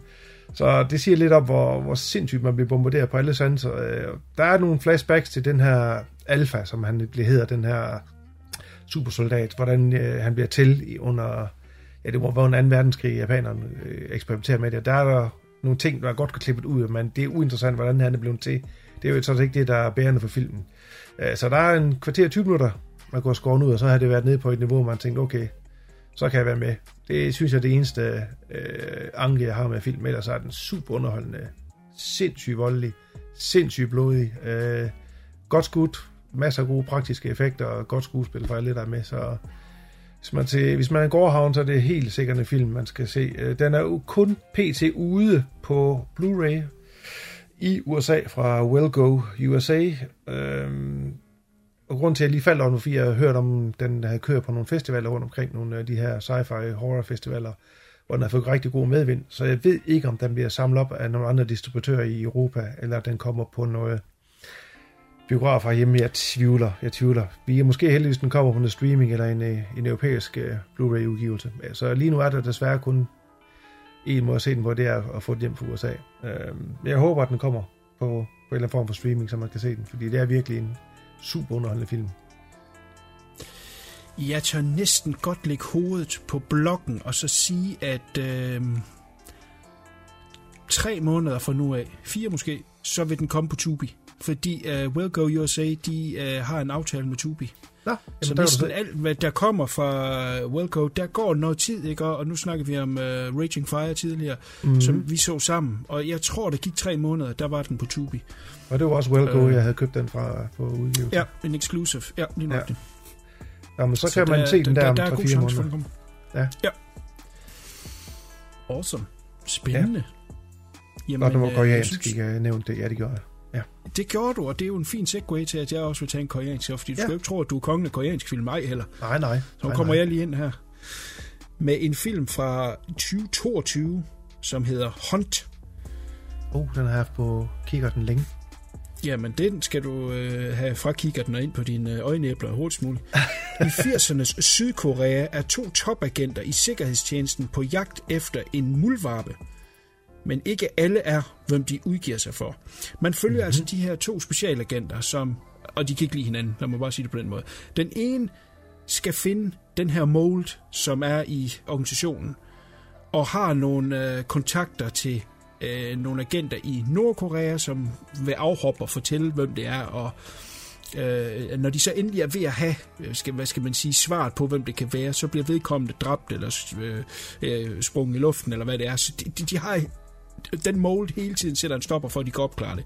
Og det får så øh, bosserne højere op i systemet til at sige, jamen ved du hvad, vi skal have nogen til at undersøge den her enhed, som prøver at finde frem til ham her. Og det er så der, den anden agent så kommer ind. Han skal finde ud af, hvad er det, der går galt her i. Og de to, de banker så hovederne sammen, fordi de er jo egentlig ude efter det samme. De skal finde ud af, hvem den mål er, og få det stoppet. Men samtidig er, hvem kan vi stole på? Forhold til, hvem er dobbeltagenter og sådan noget der. Så der er masser af intriger, samtidig med, at det er pakket ind i, hvordan det var dengang. Jeg kan godt lide, at man... Øh, det, det, den har jo selvfølgelig en masse action set pieces, og det er også en actionfilm langt hen ad vejen, men den har også noget omkring det politiske klima, som var dengang. Og da filmen original fik premiere til øh, Cannes i øh, 2022, der var det i et andet cut, end der er nu, fordi at den fik lidt kritik for, at vi kan som vestlinge, eller den yngre generation i uh, Sydkorea, som ikke levede længere, vi kan ikke rigtig følge med. Hvad, hvad, hvad, ho, hvad sker der lige der? Fordi hvis man ikke er helt up to date med, hvordan det var dengang, uh, Sydkorea på det tidspunkt var jo et uh, diktatur. Det er først i nyere tid, at de er blevet til et demokrati. H- Hvordan fanden var det, det hele det hang sammen? Og der uh, lavede man simpelthen, uh, jeg ved ikke, om man filmede ekstra scener og lavede noget dialog om, så at man kunne fortælle den del af historien bedre. Det synes jeg er super fedt. Man kommer virkelig ind i, øh, som sagt, det politiske klima, der var dengang, og den spænding, der var Nordkorea, øh, Sydkorea, og, øh, spionage og, og double crosses og alt sådan noget der. Super, super, super fed. Den er instrueret af Jong Ya Lee, som også er, eller mest er kendt for skuespilleri, fordi det er, det er hans debutfilm. Han er kendt for øh, at spille hovedrollen i Squid Game, var også med i Deliver Us From Evil, som vi anmeldte for måske et års tid siden, eller sådan noget for Ja. hvor han også spillede en af de bære- bærende hovedroller. Så han er sådan den store øh, stjerne fra, fra Sydkorea, og har simpelthen fået lov til selv at, at lave en film, og det synes jeg, han gør imponerende godt. Og nogle gange bliver den lige sådan lidt man føler, den er ved at blive tung i røven, men uden reelt set at være det. Den, den løber ind på 131 minutter, men, men, men det gør ikke noget. Altså fuck det, fordi der er så meget øh, super fedt i den, at det tilgiver jeg den for, at der måske lige er en sekvens her, der, øh, der kører lidt langt. Men, men, men, men super, super, super cool spy thriller, øh, som sagt med, med historiske backdrops øh, fra, fra, den, fra den tid af. Og så det her katten efter musen, de her to, der botter hoveder hele tiden, og, og masser af action, som er, som er imponerende. Og, og især en scene, hvor jeg, jeg tror det er i Thailand eller et eller andet, hvor de skal, hvor der skal være et topmøde mellem forskellige VIP's, og der så, de ved, at der vil komme et hit. Øh, og, og, og nogen prøver at stoppe det, og nogen prøver at, at, at få det til at, at, at, at ske, og en masse øh, action deri. Så super, super fed action, drama, har det hele. Det bedste, som, som Sydkorea kan, kan byde på, og jeg vil sige, det er noget af det øh, ypperste i, inden for den genre. Og der er kommet masser fra Sydkorea af den type film, helt sikkert. Altså, de har jo masser med, med, med det her med øh, espionage og, og, mm. og, og, og Nordkorea. Masser. Men, men det her, det er virkelig i, i den øverste del af det. Uh, ligger på Blockbuster til at lege. Uh, jeg vil bestemt uh, anbefale, at man giver den et kig. Det er den helt sikkert værd. Så Hunt på Blockbuster. Cool. Ja, men øh, så går vi da videre på Blockbuster. Jeg nævnte jo før, øh, da vi startede her, at øh, jeg havde to danske film. Og det her, det er så øh, den anden, øh, som hedder Ukrudt, eller har en engelsk tit, som hedder Rotten Flowers. Der ligger på Blockbuster, som sagt, og den er fra sidste år. Det er en instruktør, der hedder Kasper Jul, og øh, de medvirkende er Mia Gren, øh, Rudi Køkke, Josefine Lindegård. Øh, kort fortalt så handler det med den her Nora, som er hovedrollen, som sender sin øh, søster Rosa et selvmordsvideo. Og hvor efter Rosa så rækker ud, og så tager Nora med på sådan en helbredsrejse ud i en øde skov. Men øh, hvad Rosa så ikke ved, det er, at Nora har en helt anden agenda, som er langt fra helende og fredfyldt. Øh, jeg tror, han er en ung gut, ham Kasper Juhl. Han er vist en, der er graduated fra, fra filmskolen. Øh, Øh, det er jo en af de her øh, corona-produktioner. Det er, de har haft et budget på IMDb siger 5.000 dollars, om det så er 5.000 øh, danske, de mener, eller det er 5.000 dollars, det er usagt, men jeg tænker, det er det er dollars, så jeg tror, at budgettet ligger på de her 35.000 kroner, og den er skudt øh, under lockdown i 2019. Øh, og han har faktisk lavet en øh, ganske hederlig og flot film. Det ligner en film, øh, der har budget, som er langt fra er langt højere end de 35.000. Det ligner en film, som er helt på højde med de store danske produktioner, der ellers kommer. Øh, den er flot skudt. Øh, de har, han har helt sikkert øje for, for billeder. Øh, de har ikke haft nogen penge overhovedet til reklame eller, eller promovering. Så alt det er foregået via sociale medier, og øh, det var faktisk også der via en gruppe på Facebook, jeg tror, jeg så noget om, eller hørte om den for et års tid siden, hvor han var inde og promovere for den, og sige, at de havde en fremvisning i en, en biograf i par aftener. Så der blev jeg lige mærke i øh, plakaten, og jeg blev lige mærke i navnet, og så var det, så jeg scrollede på, på Blockbuster, så Hosa, der var den der, jeg havde hørt noget om. Så, så han alligevel fået en eller anden form for reach ud igennem de sociale medier, og det synes jeg er ret fedt, når de nu ikke har haft nogen penge. Øhm, som sagt, der starter der film med det, at vi ser Nora lave den her video. Og man kan straks se, at der er et eller andet off ved det, fordi hun står over for et kamera, hun tager flere takes, og ligesom om hun er til en casting. Man tror hun først, hun er til en casting, ikke? Der er en mand, der, der hele tiden pæser hende, og er lidt hård ved hende, og tager ved hendes hals, og hun står og giver sig selv lussinger. Så sidder man og tænker, hvad fanden sker der? Er det, er det en castingfilm? Men det hele giver mening senere, fordi som sagt, hun har en, en, en der er en plan med alt det her. Øhm, hun lever øh, som sådan en metalhoved, og vi ser hende... Altså, vi er ikke ret meget om personerne i filmen, det er det, jeg synes, der er fedt ved den. Man, man ser, at hun er i det her øvelokale, hun spiller heavy metal musik, og hun øver faktisk kun der, hun lever der. Altså, øh, og hun hænger ud med nogle suspekte typer, ved man, det får man set igennem nogle, nogle ting igennem filmen. Hun sidder på en bar for eksempel, og de er nogle lidt nogle røvhuller over for folk. Øh, og hendes søster, Rosa derimod, hun er så i den helt anden grøft. Hun hviler i sig selv. Hun er sådan meget ja, så buddhistisk og sendagtig, og sådan tror på de her helende ting, og sidder og mediterer. Så de er sådan to kontraster. Og filmen er rigtig god til at ikke spille tid på en masse fniderflader, og man skal lære de her personer at kende. Øh, den, den viser nogle folk, den måde de er på, og den øh, miljø de er i, så ved man bare, okay, man ved, hvad, hvad det er for nogle personer rent faktisk, hvad for en baggrund de har. Det synes jeg, det gør den rigtig godt. Der er ikke, øh, er, er ikke en mulig spiltid med, at man skal kende de her personer. Øh, øh, jeg synes, de spiller rigtig godt alle sammen. Man tror på dem. Øh, og jeg synes faktisk, den var super fed. Der klipper meget mellem, øh, nej, ikke meget, men der klipper lidt mellem noget, noget fortid og nutid, som ligesom strækker den her historie sammen.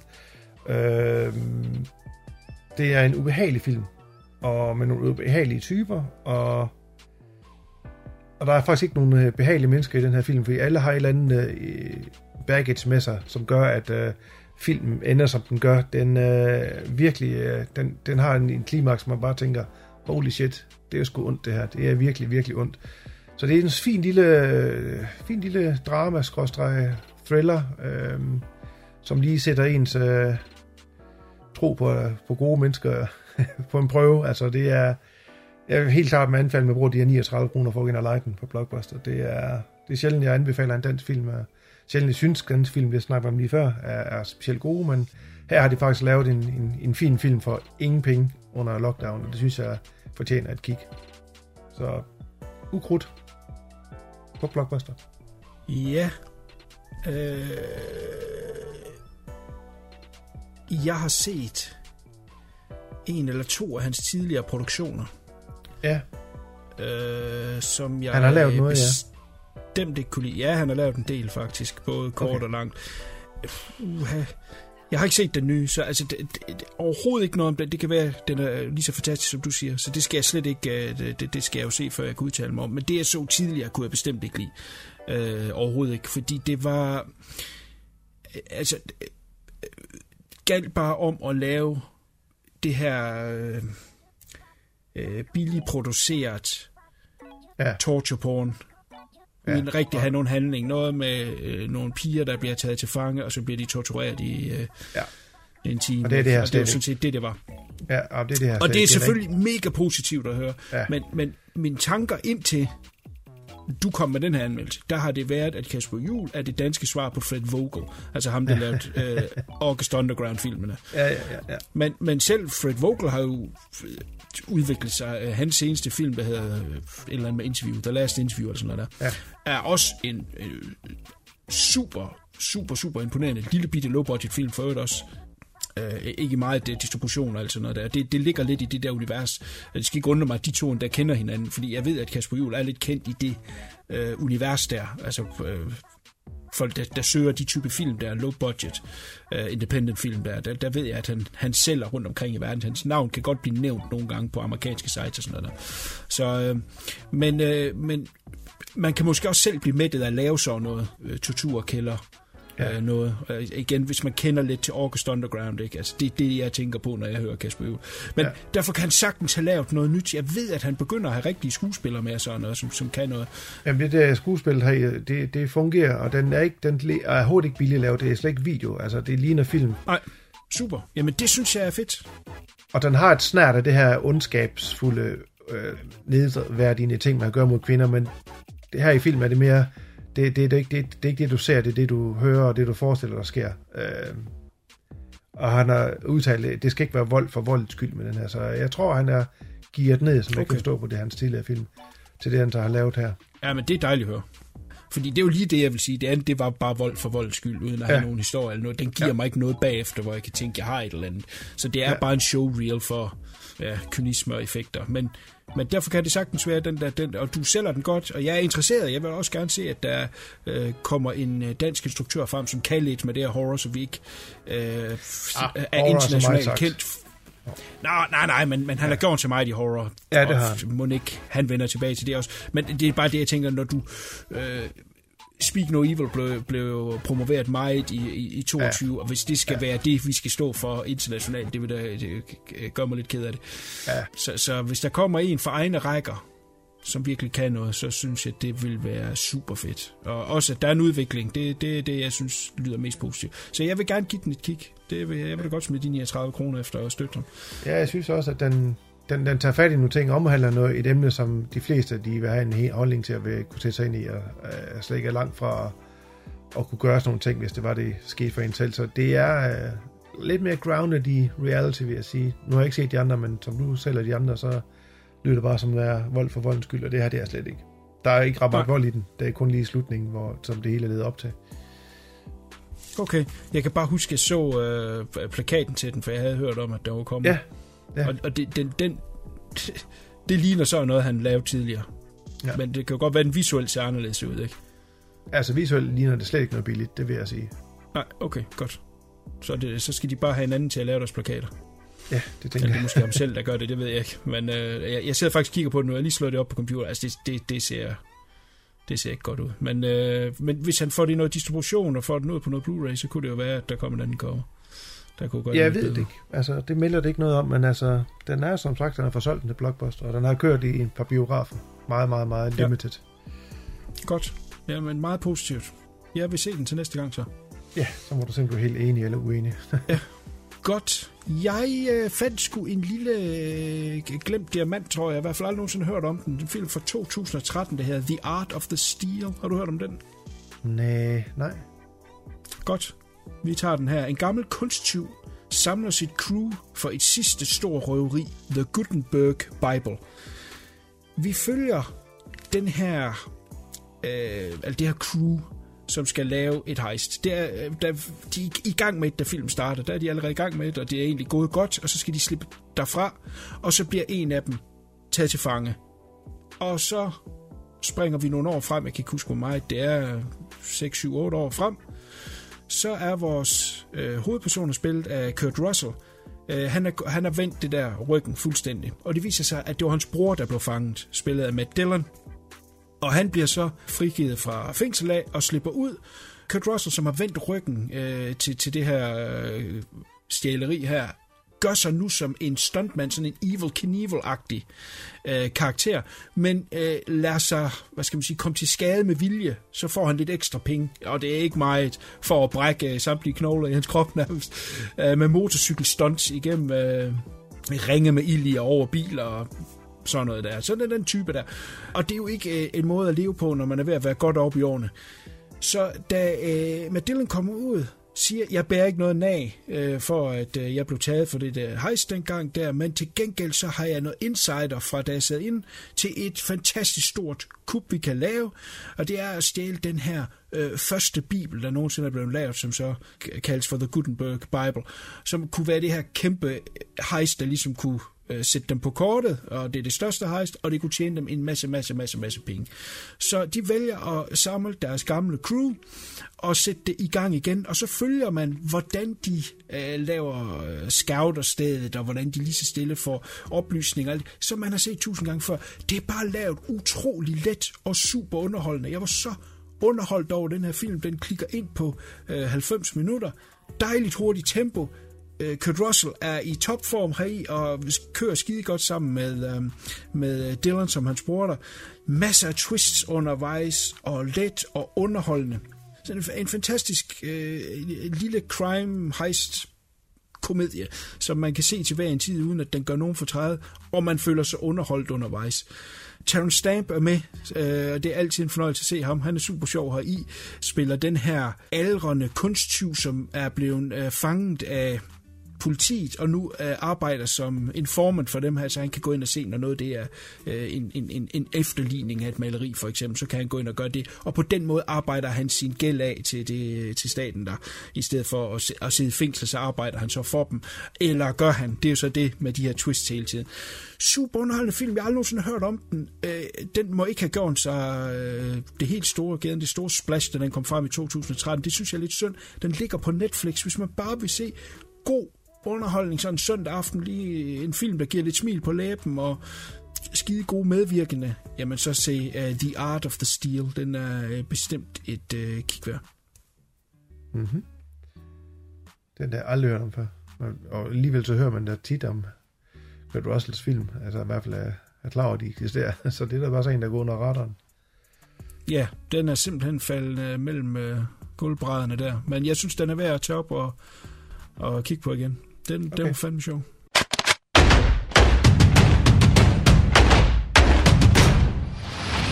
Serie Shootout. Ja, jeg har været i en øh, ny serie, som jeg egentlig i første omgang bare troede var en miniserie, viste sig at være en, der øh, kommer en sæson 2 på, og den vil jeg gerne give øh, min varmeste anbefalinger. Det er en tysk tv-serie, som kører på Netflix, som hedder Cleo. Vi er tilbage i 80'erne, hvor at øh, der er en masse med øh, Stasi og hemmelige agenter, der kan gå under øh, tunneller over til, til øh, øst, øh, Berlin, øh, til Vestberlin, undskyld, og lave mor derover. Så det, det, det er den tid der. Sat skide godt op med masser af humor og øh, spænding, især selvfølgelig humor, men spænding, og så har den et rigtig godt drive, en super øh, moderne serie at se på. Og vi følger den her pige, der hedder Cleo.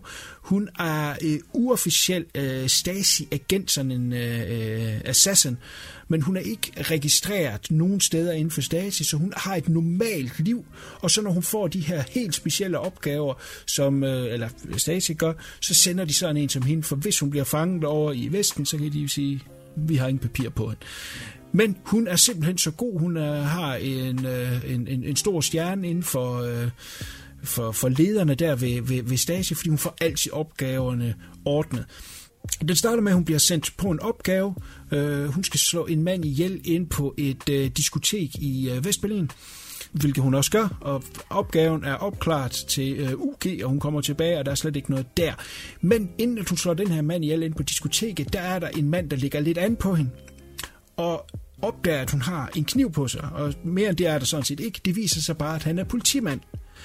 Han er en politimand, som aldrig rigtig har fået forfyldt, øh, opfyldt hans drømme inden for politiet. Han er endt ved øh, bedrageriafdelingen, øh, og øh, da han lige pludselig står midt i det hele som et vidne i den her mor, morsag, så vil han gøre alt for at komme på den sag, der er ikke nogen, der tager ham seriøst. Og de konsumerer ham simpelthen, at han vil opklare det her. Og han er så åbenbart ret god til at tegne, så han kan lave en fantomtegning af den her kvinde, som så skal efterlyses den tegning kommer til Østen, hvor det så lige pludselig er, at hun er blevet en liability. Derfor så får øh, de højere magter lavet et eller andet falsk øh, et eller andet øh, sag mod hende, som slet ikke kan holde vand, men fordi de bestemmer, så bliver hun simpelthen dømt til at sidde i fængsel for livstid. Bum. Øh, alt det, jeg har sagt nu, det er kun første afsnit. Så meget, så meget gang er der i den. øh, muren falder jo så. Vi springer mange år. Muren er falden. Og derfor så bliver alle politiske fanger øh, frigivet, der, der er hun så under, fordi hun reelt set ikke kan gøre, hun ikke slå nogen. Jo, hun har slået nogen ihjel, men, men ikke officielt i hvert fald, hun er ikke det, hun er dømt for. Så hun bliver frigivet, og hun kommer ud, og hun er fucking pest, fordi da hun kom i fængsel, var hun gravid. Hun fik bankdagen af nogle fanger og har mistet sit barn. Og øh, nu vil hun have hævn. Hun vil vide, hvorfor det var, hun kom i fængsel. Det har hun aldrig fundet ud af, fordi hun løste sin opgave 100%. Og så vil hun have hævn, fordi hun har mistet sit barn. Og det er sådan set det, resten af serien starter om. Det er det her hævntogt, hun har igennem øh, tidligere stageagenter, korrupte politikere, hele vejen igennem. Og det får hende rundt omkring i verden. Hun er i Spanien, hun er i Chile. Og så samtidig, så følger vi så den her politimand de her år senere, stadigvæk, øh, The Laughing Stock of the Police, han har aldrig glemt den sag, og da han så lige pludselig begynder at opdage, at hun er aktiv igen, så sætter det ham i gang igen. Mega underholdende, øh, lille, eller lille, det ved jeg ikke om det er, men, men tight serie, som sagt, masser af knald på, rigtig, rigtig sjov, og hende, der spiller Cleo, jeg kender hende desværre ikke, hun hedder Jella Hase, øh, øh, sælger den her karakter, Cleo, skide godt, hun er så likable og sjov og pisse effektiv øh, virkelig, virkelig en super, super, super underholdende øh, serie, som sådan set egentlig også har en form for konklusion, men alligevel har den nogle løse tråde, og så fandt jeg ud af, at der kommer en sæson 2, så det glæder jeg mig super meget til. Så skynd jeg på den, inden at øh, sæson 2 øh, øh, skulle komme, fordi så er det jo tit, det bliver sådan lidt uoverskueligt, man skal igennem flere øh, sæsoner og afsnit. Den har kun 10 øh, afsnit, så det er øh, til at overse stik næsen i den. Øh, se første afsnit, øh, og, og, og hvis du er solgt på det, hvilket jeg er næsten helt sikker på, at du bliver, så se resten af Cleo. Det, det er et, øh, det, det er sgu et lille must. Igen, super, super underhold. Og så for den tid af 80'erne med musikken, og så springer vi jo så frem til 90'erne, og så er det meget med diskomusik og sådan noget der. Eller ikke disco, hvad hedder det, uh, teknomusik og sådan noget. Der er en karakter i, hun sådan bliver ven med, og det kan jeg, altså, jeg kan ikke helt for, altså forstå hans, hans rolle i filmen, og, og, og, og i hvert fald ikke slet ikke, hvad det slutter med ham. Uh, men, men han er sådan en stener, der hele tiden spiser svampe og vil starte et uh, diskotek uh, med, eller techno, techno-sted inde i sådan en hal. Altså, det, der, der, du kan godt huske det fra 90'erne, ikke? Og med, mm øh, hvor det bare var gunj, gunj, gunj, gunj, altså stoffer og lys og alt sådan noget der. Det, det er fra en tid af, vi godt kan relatere til, og, og, og det er fandme sjovt. Super underholdende. Den hedder Cleo, som sagt, og er øh, på Netflix. Den vil jeg godt uh, give et recommend. Da den så ligesom var slut, øh, eller i hvert fald jeg har set første øh, sæson her færdig, så var det sådan lidt, ah, hvad skal jeg så se nu? Men jeg kunne egentlig godt tænke mig at se noget lidt af den. Så jeg gik ind på Google og skrev øh, serier ligesom øh, Cleo, og den anbefalede så en serie, der hedder Killing Eve. Og jeg har hørt om Killing Eve før, uden at jeg reelt set øh, vidste, hvad det var for noget. Jeg vidste, at Sandra Oh var med i den. Øh, men derudover, så anede jeg sgu ikke lige, hvad det var. Og det sjove er, at den historiemæssigt egentlig ligger sig en lille smule op af øh, eller ikke ligger op af, fordi den er, den er før, Killing Eve er før øh, Cleo et par, et par år før, men, men historiemæssigt har de lidt, hvor de øh, krydser øh, lidt hinanden. Vi øh, følger den her professionelle legemorder. Vi kan gå ud fra, at hun er russisk øh, afkom. Det, det bliver sådan lidt afsløret hen ad vejen. Jeg er ikke helt færdig med øh, sæson 1 øh, endnu. Øh, spillet af Jodie Comer. Hun er også sådan lidt øh, quirky i det. Øh, meget ek, øh, sådan ekstravagant mor, hun laver, og hun laver sådan sjov med det, og som om, at hun ikke kan blive taget, og hun bliver mere og mere... Øh, hvad skal man sige, øh, det, det skal blive, blive mere og mere stort og mere og mere imponerende. Og det gør så, at øh, de forskellige efterretningstjenester begynder at lægge mærke til hende.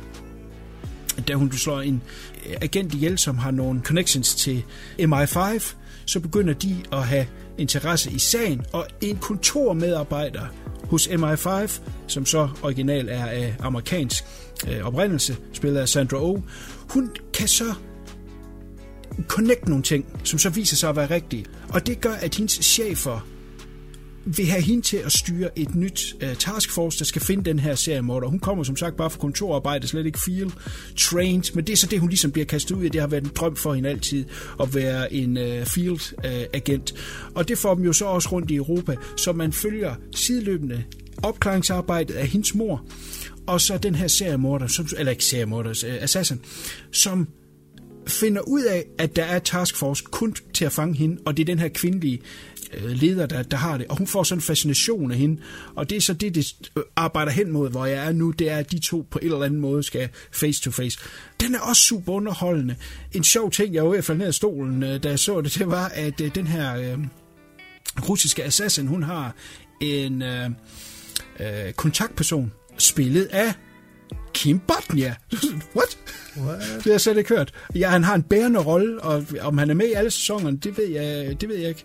Men, øh, men, men han er utrolig meget med i sæson 1 her, som den her... Øh, ja, kontaktperson, som så også samtidig er ham, der skal skælde hende ud hele tiden, fordi at hun som sagt gør ting for for stort og for åbenlyst, og, og, og ting begynder at blive opdaget igen, så at de begynder at kunne for det første sætte et billede på hende, og de finder så også et navn på hende. Og det er fordi, hun gør ting for stort, så han prøver sådan at, øh, at holde hende lidt ind og siger, ah, nu må du ikke få flere opgaver, og så stjæler hun nogle opgaver og går ud og slår nogle ihjel, som hun ikke skulle alligevel. Altså noget der.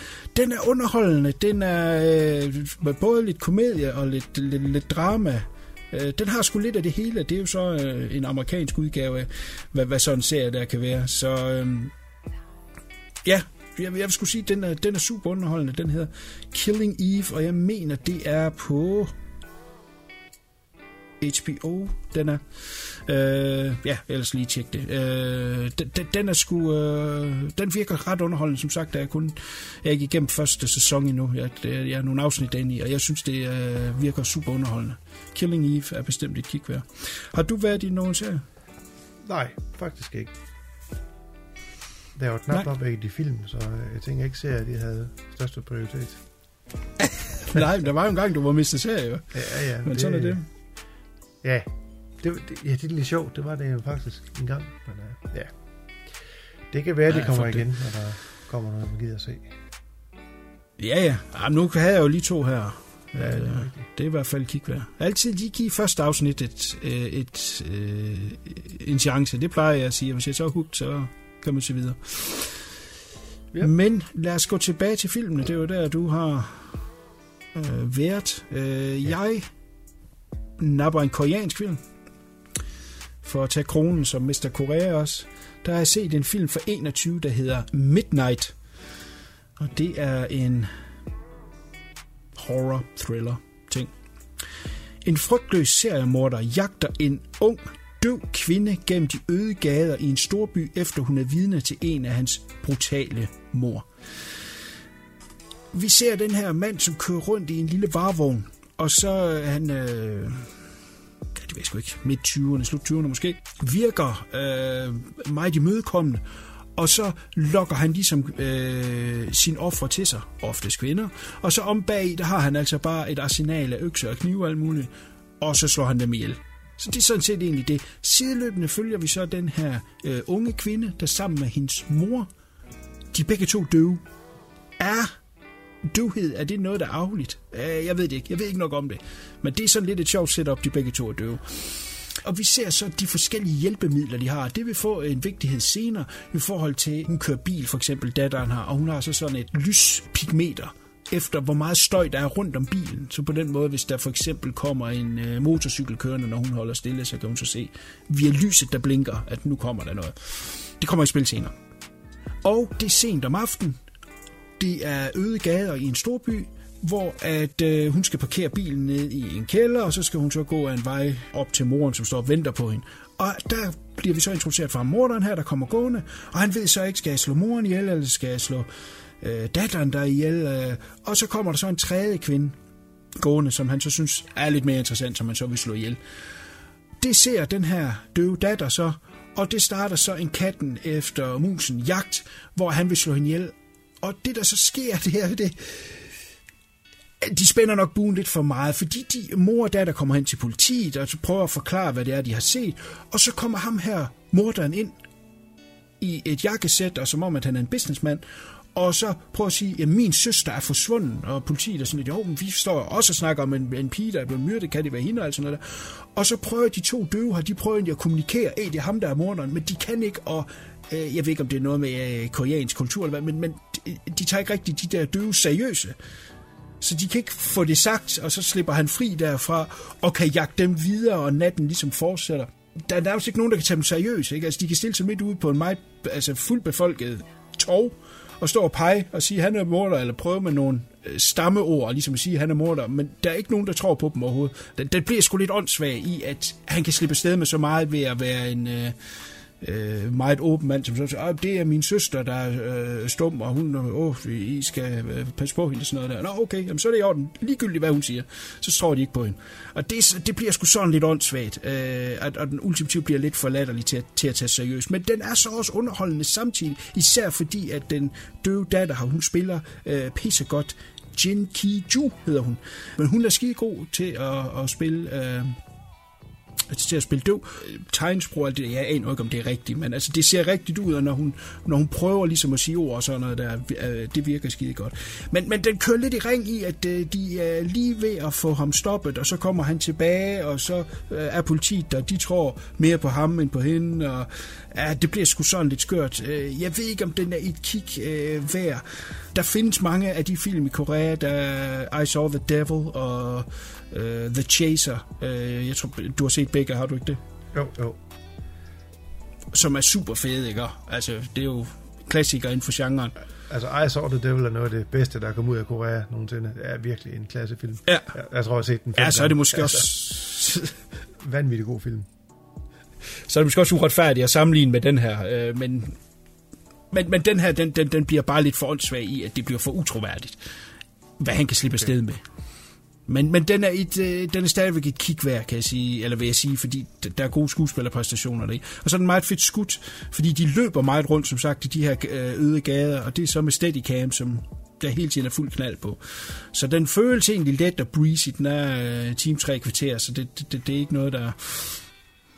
Altså, det er ikke en dealbreaker på den måde, men man skal, være, man skal være med på, at det er en rigtig dum rejse hvor det hele tiden lige er ved at lykkes, og så er det ikke, og nu er de i sikkerhed, fordi de er på en politistation, og så kan han lige ordne det alligevel. Øh, det, ja. det, det bliver lidt latterligt til sidst, ikke? Øh, men ja, den er ikke kigværd. Den ligger på Tubi, så det er ikke, øh, fordi man skal have penge op og lommen på scenen. Det er gratis. Lige en, en, et mulehår over middel vil, vil jeg give den. Midnight, som sagt. Okay. Så har du din sidste filmklub. Ja, for den her gang i hvert fald. Uh, jamen, jeg er forbi uh, Disney Plus. Uh, fik set The Menu uh, fra sidste år.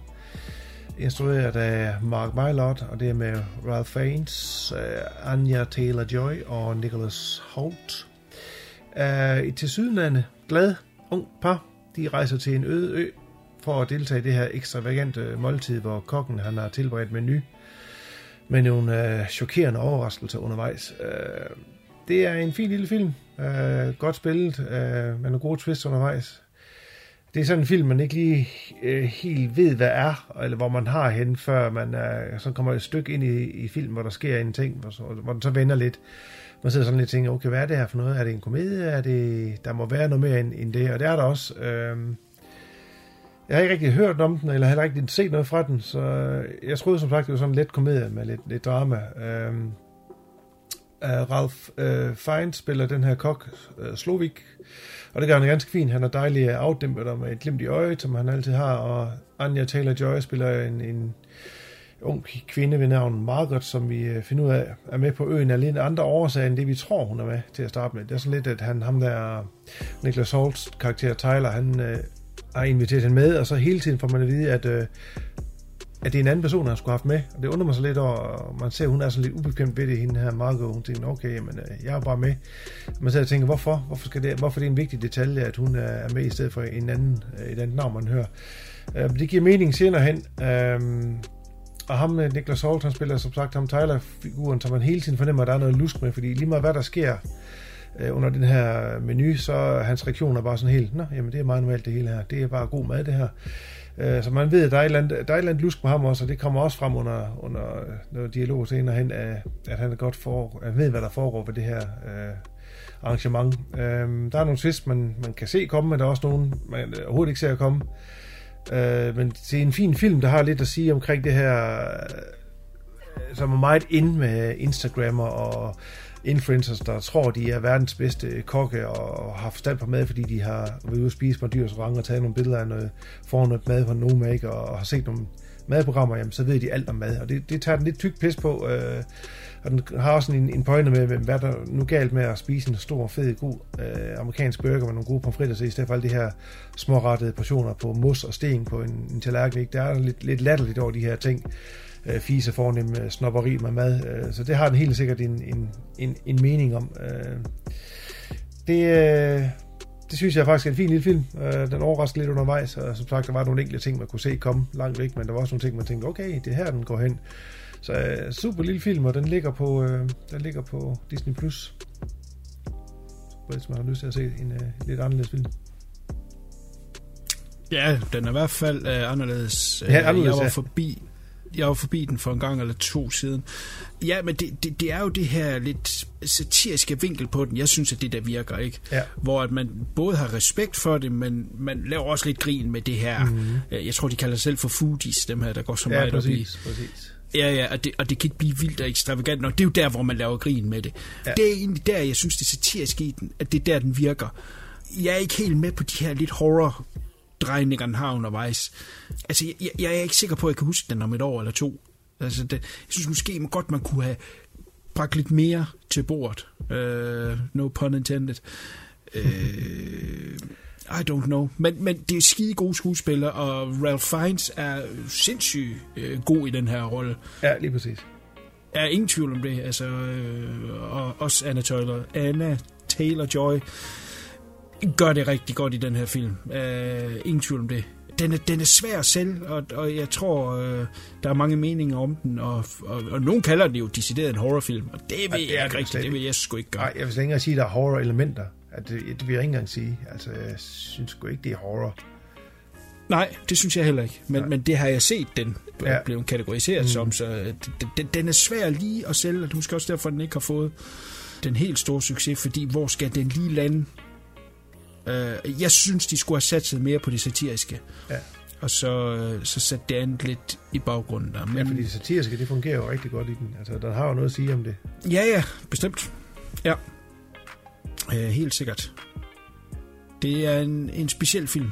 Det, er det. det, det er det. Og, og, og den er svær at anbefale, fordi at øh, du kan give den en god anmeldelse, jeg giver den en lunken, og så kan det være, at den tredje ja. synes, det er det værste lort nogensinde. Ikke? Og det er bare, hvor, hvor ligger den lige? Det tror jeg, det er, hvad man er til, og, og, og hvad humør man lige er i. Og jeg, jeg, jeg synes ikke, det er det stærkeste kort, den kunne have været. Ej, i det er selv ikke, er... som sagt, det er ikke en film, man, man ser igen, tror jeg. Altså, den, den var der, og den har noget på hjertet, Ja. Ja. og et par okay twists, men altså, ja, ja, det, jeg synes, det var en fin underholdning. Jeg var godt underholdt, men øh, det er jo ikke en, man farer ud og kører på en 4K, når den kommer, hvis den kommer.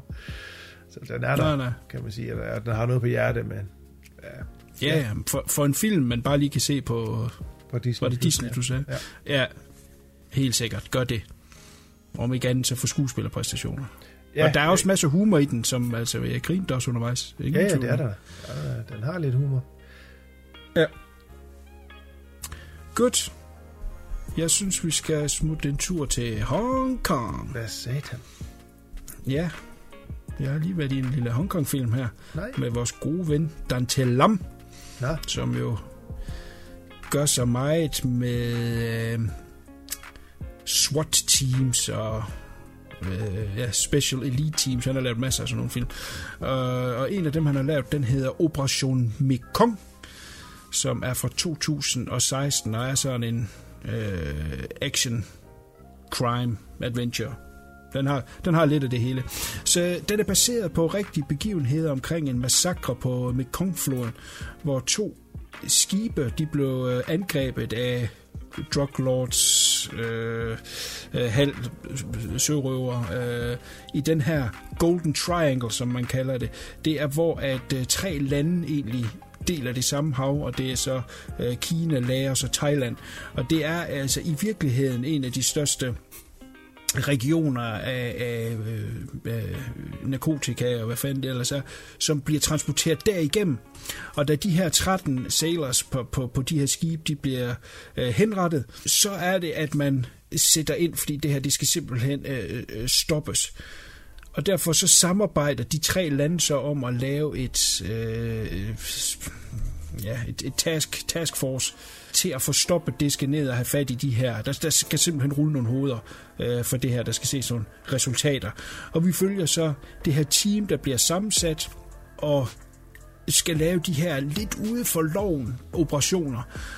Og, og, og, og det går meget voldsomt for sig, og der er nogle fantastiske actionsekvenser i, hvor de skal finde ud af, hvem er de forskellige, for, for det første mellemhandlere, og så indtil de finder dem, der rent faktisk står bag det, og øh, til syvende og sidst har stået bag den her massakre. Kæmpe opsat actionfilm med masser af øh, action set pieces, der er fuldstændig vanvittige i. Dante Lam kan finde ud af at skyde øh, actionfilm. Han har tidligere lavet øh, klassikere, såsom Beast Cops, Hit Team, der er vi tilbage ved det, er sådan et... Øh, øh, ja, Navy Seals-agtige, ligesom Final Option, Zero Option, Beast Stalker. Det er de her politi-thriller actionfilm, han laver, og det er han pissegod til. Og der er masser af visuelle øh, lækkerier her i, i forhold til de actionsekvenser, der er. Vi lærer de her forskellige øh, på holdet at kende. Øh, nogle bliver så dræbt undervejs. Man kan godt nogle gange blive lidt forvirret. Hvad land er de fra, og hvad er øh, hvor er vi hen lige nu. Om det er oversættelsen, eller at jeg ikke kan kende forskel altid lige på sprogene, det ved jeg ikke. Men jeg synes godt, du kunne tydeligt gøre lidt mere, øh, hvor er vi hen lige nu, og, og den drejning, det lige tager nu, øh, Øh, i forhold til for eksempel, at Thailand de står lidt imod i forhold til at hjælpe. Det viser sig, at mange af politifolkene, der egentlig skal hjælpe dem, er korrupte. Øh, øh, der, der kan man godt lige blive hægtet af lidt, og så øh, to minutter senere, nå okay, nu falder brikkerne på plads, nu er jeg med. Øh, ikke fordi den er forvirrende at følge med i, eller uforståelig på den måde, men man, man skal lige være på tæerne. Man skal ikke, øh, jeg tjekker lige min telefon, eller jeg går lige ud og henter en sodavand i køleskabet, så kan man altså godt lige blive hægtet af der, for man skal være med hele tiden. Men vanvittig action, pisse godt fotograferet, og så interessant omkring det her er, er sket i virkeligheden. Det kaldes for Hell's Gate, øh, det område der. Og når filmen så slutter, selvom at det er en actionfilm, og selvom at det er øh, egentlig skal underholde, øh, vil den også gerne fortælle den her historie, og slutter øh, ultimativt af med rulleteksterne, hvor man ser billeder fra den rigtige, øh, de rigtige begivenheder. Der. Så det er selvfølgelig... Øh, ja, så ved jeg ikke, om man skal sidde lidt med en dårlig smag i munden over, man er blevet underholdt af det, men, men, men man får i hvert fald belyst noget, som, som de slår sig med derovre. Og så øh, er det jo egentlig fint nok, det er pakket ind i en actionfilm, for så er det lidt mere spiseligt, men vi har også lært noget, når filmen den er, er, er slut. Så jeg vil bestemt øh, anbefale Operation Mekong. God Hong Kong action, pisse visuelt flot lavet, øh, som det altid er. Det er jo selvfølgelig mest gunplay, der er en lille smule slås, men, men mest er det pistol-action. Og den ligger selvfølgelig gratis på Tubi. Nice. Godt. Jamen, jeg vil slutte af i Hongkong. Fordi at, øh, jeg, synes, jeg, jeg, jeg synes, jeg skulle gøre det, øh, jeg skulle gøre det med manér, Ja, når det nu var. Godt. Enter the Fat Dragon. Er det det, du har hørt om? ja, er det ikke med, øh, hvad hedder han, Donnie Yen? Det, Det er det. det er med Donnie Yen, jamen det er fordi, Ja. der findes nemlig to. Der er også en med din anden gode ven, Samu Hung, Ja. tilbage fra 70'erne af. Yes. øh, uden at jeg decideret ved, om de to har noget med hinanden at gøre. Det tror jeg ikke umiddelbart. I hvert fald, Donnie Yen spiller en politimand, som er nærmest sejere end polititillader. Han er en one-man army, som øh, hele tiden falder over crimes, som han lige skal øh, løse og, og, og lige skal fange. Og det er øh, til stor irritation for mange, fordi han er øh, sådan en, der, der øh, smadrer en masse ting, når han gør det. Ikke? Og så han fanger de øh, skyldige, men så har han lige øh, smadret den halv by for at kunne gøre det. Det sker så samtidig med, at han egentlig skal giftes med den her skuespillerinde, som ikke er særlig anset. Hun er sådan en, der vinder øh, dårligste skuespillerpriser og sådan noget der. Det er ret sjovt, hele den der sidehistorie med, hvor dårlig hun er skuespiller. Øh, men de skal giftes, og så skal de have taget øh, nogle billeder, jeg ved ikke om det er til, til invitationen, eller hvad. Det er noget, hvor de skal have deres tøj på, altså br- brudekjoler og hans på, og så skal man fotograferes inden brylluppet. Jeg, jeg ved ikke, det er ikke noget, vi har her i Vesten i hvert fald. Anyway, det skal han til, og da han er på vej til det, der øh, er der så et bankoveri, så man så hurtigt lige skal fange de her bad guys. Selvfølgelig vanvittig action igen. Vanvittig, og Donnie Yen er øh, totalt sej. Plus, den er fucking sjov, den her film. Jeg elsker at sige det med det samme. Den er så vanvittig sjov. Og han fanger jo så de her bad guys, ender med, at han ikke kommer til Øh, han kommer ikke til det her fotografering. Øh, han ender også med at smadre noget af politistationen, så det giver egentlig de sidste til, til lederne der til at sige, du bliver demoted, du skal ikke være kriminalbetjent mere, du skal ned og sidde i, øh, i bevismaterialeburt, der hvor man kommer ned med ting, der skal øh, lokkes til bevismateriale til retssager, der skal han sidde ned. Så han mister hans forlovede, hun gider ikke have øh, noget med ham at gøre mere, og han mister hans job, og nu sidder han bare dernede. Og øh, man springer så et halvt år frem, nu er han blevet tyk, fordi det eneste, han laver, det er bare at sidde og spise, for han har ikke noget at lave, så øh, han udfylder ligesom hans, øh, hans, hans, det tomrum, der er kommet, både med hans øh, arbejde og hans forlovede der med at spise. Så nu er han blevet tyk, og øh, han bliver ikke rigtig brugt til noget øh, mere, end at sidde dernede. Så finder man en vagabond på gaden, som viser sig at have noget med japanske triader, eller hvad hedder Yakuza at gøre og han skal transporteres tilbage til Japan. Så vælger man øh, Donnie Yen dernede. Nu kan du få den her opgave. Det er en meget, speci- meget speciel opgave. Du skal sørge for, at han bliver øh, afleveret til, til de rigtige authorities i Japan. Og det vil han selvfølgelig gerne. Han sådan helt op og køre. Uh, uh, uh, fordi nu skal han endelig have en rigtig sag igen. Kommer så til Japan. og Relativt hurtigt mister han ham her. Og så er han jo på røven. Fordi øh, det var jo hans store comeback-sag, at han, at, at han kunne lave det og komme tilbage og forhåbentlig blive promoted igen. Så han bliver så i Japan og skal finde ham her. Bliver så viklet ind i den her sag i forhold til den her mand, fordi han viser sig at have noget at gøre med en øh, Yakuza-mand højt op i, i, øh, i hierarkiet, som viser sig at have hyret en skuespillerinde fra Kina, nemlig hans ekskæreste, til at øh, sådan en pin-up girl øh, i en eller anden charmeoffensiv, de har kørende. Og det finder han jo så ud af Donnie Yen, øh, og han vil gerne redde hende fra den her bad guy, hun vil ikke have noget med ham at gøre. Det hele kulminerer i en masse pisse sjov action. Den har masser af hjerte og, øh, og er skide sjov. Øh, den, øh, den vil jeg fandme anbefale. Det er en, jeg selv skal se igen. Den, øh, der er noget med Hongkong og de humor der, ikke? og så øh, masser af action. Og, Ja, enten så kan de det, eller så kan de ikke. Altså det der med den fine grænse mellem Hongkong latterlig og, og humor, man kan grine af. Og det er ikke alle, der formår det. Men, uh, det lyder til Nej, det er den rigtigt. Men det, det lykkes her, og det, det er fandme sjovt. Helt sikkert. Enter the Fat Dragon. Det er også bare titlen alene. De, uh, jamen, har, de, har det noget at gøre med historien fra Into the Dragon, altså? Eller er det bare, bare taget den? Nej, nej, nej, nej, nej. Okay. Ja, og øh, coveret er, hvor han faktisk står i den her uh, Enter the Dragon, ja. den der gule dragt Med med sort striber stribe, på. ja. Ja, ja, og det har han ikke på i filmen. Okay. Nej, nej, nej, nej. Det er intet, det er intet med det at gøre Nå, i nej, filmen. det kan godt være at det har noget af samme historie, men okay, den skal jeg have set. Ja. Yes, og den er på Tubi, så det er bare lige at hoppe ombord i den. Mega, mega sjov. Han kommer faktisk, øh, han kommer snart med en film, eller jeg tror faktisk, han er allerede ude, en der hedder Sakram, tror jeg den hedder. Han selv er instrueret Ja. og har spillet med i, med Donnie Yen, som er sådan en storladende øh, action af epos, sådan noget martial arts, så det øh, bliver spændende at se. Han skulle komme på med fysisk medie her senere på året. Så det øh, skal vi lige se, hvad det er for noget. Spændende, spændende. Ja. Jeg glemte lige at sige, at ham, øh, hans, hans tykke assistent, der er spillet af Wong Jing, som Nå, jo er øh, ja. Berygtet, øh, øh, elsket og hadet filminstruktør og producent. Har jo lavet nogle horrible film, men også lavet noget, der er super underholdende. Ja. Men øh, han gør så også lidt som skuespiller. Cool. Ja. Enter the Fat Fucking Dragon. Godt. Alright. Jamen, øh, det var, hvad vi øh, havde med den her gang. Næste gang vender vi tilbage den 31. marts, så det er så sidste gang, at vi har et normalt, inden at vi går i year review, som vi gør i øh, april. Så hvis du skal have set nogle øh, 2022-film, så skal du til at spænde kysen. Yes. Mr. Flue. Alrighty. Der er igen for. Det er godt. Indtil da, kan du sige pænt farvel? Rigtig pænt farvel. Oh, det vil jeg mægtig pænt farvel. Det vil jeg også sige. Det er godt.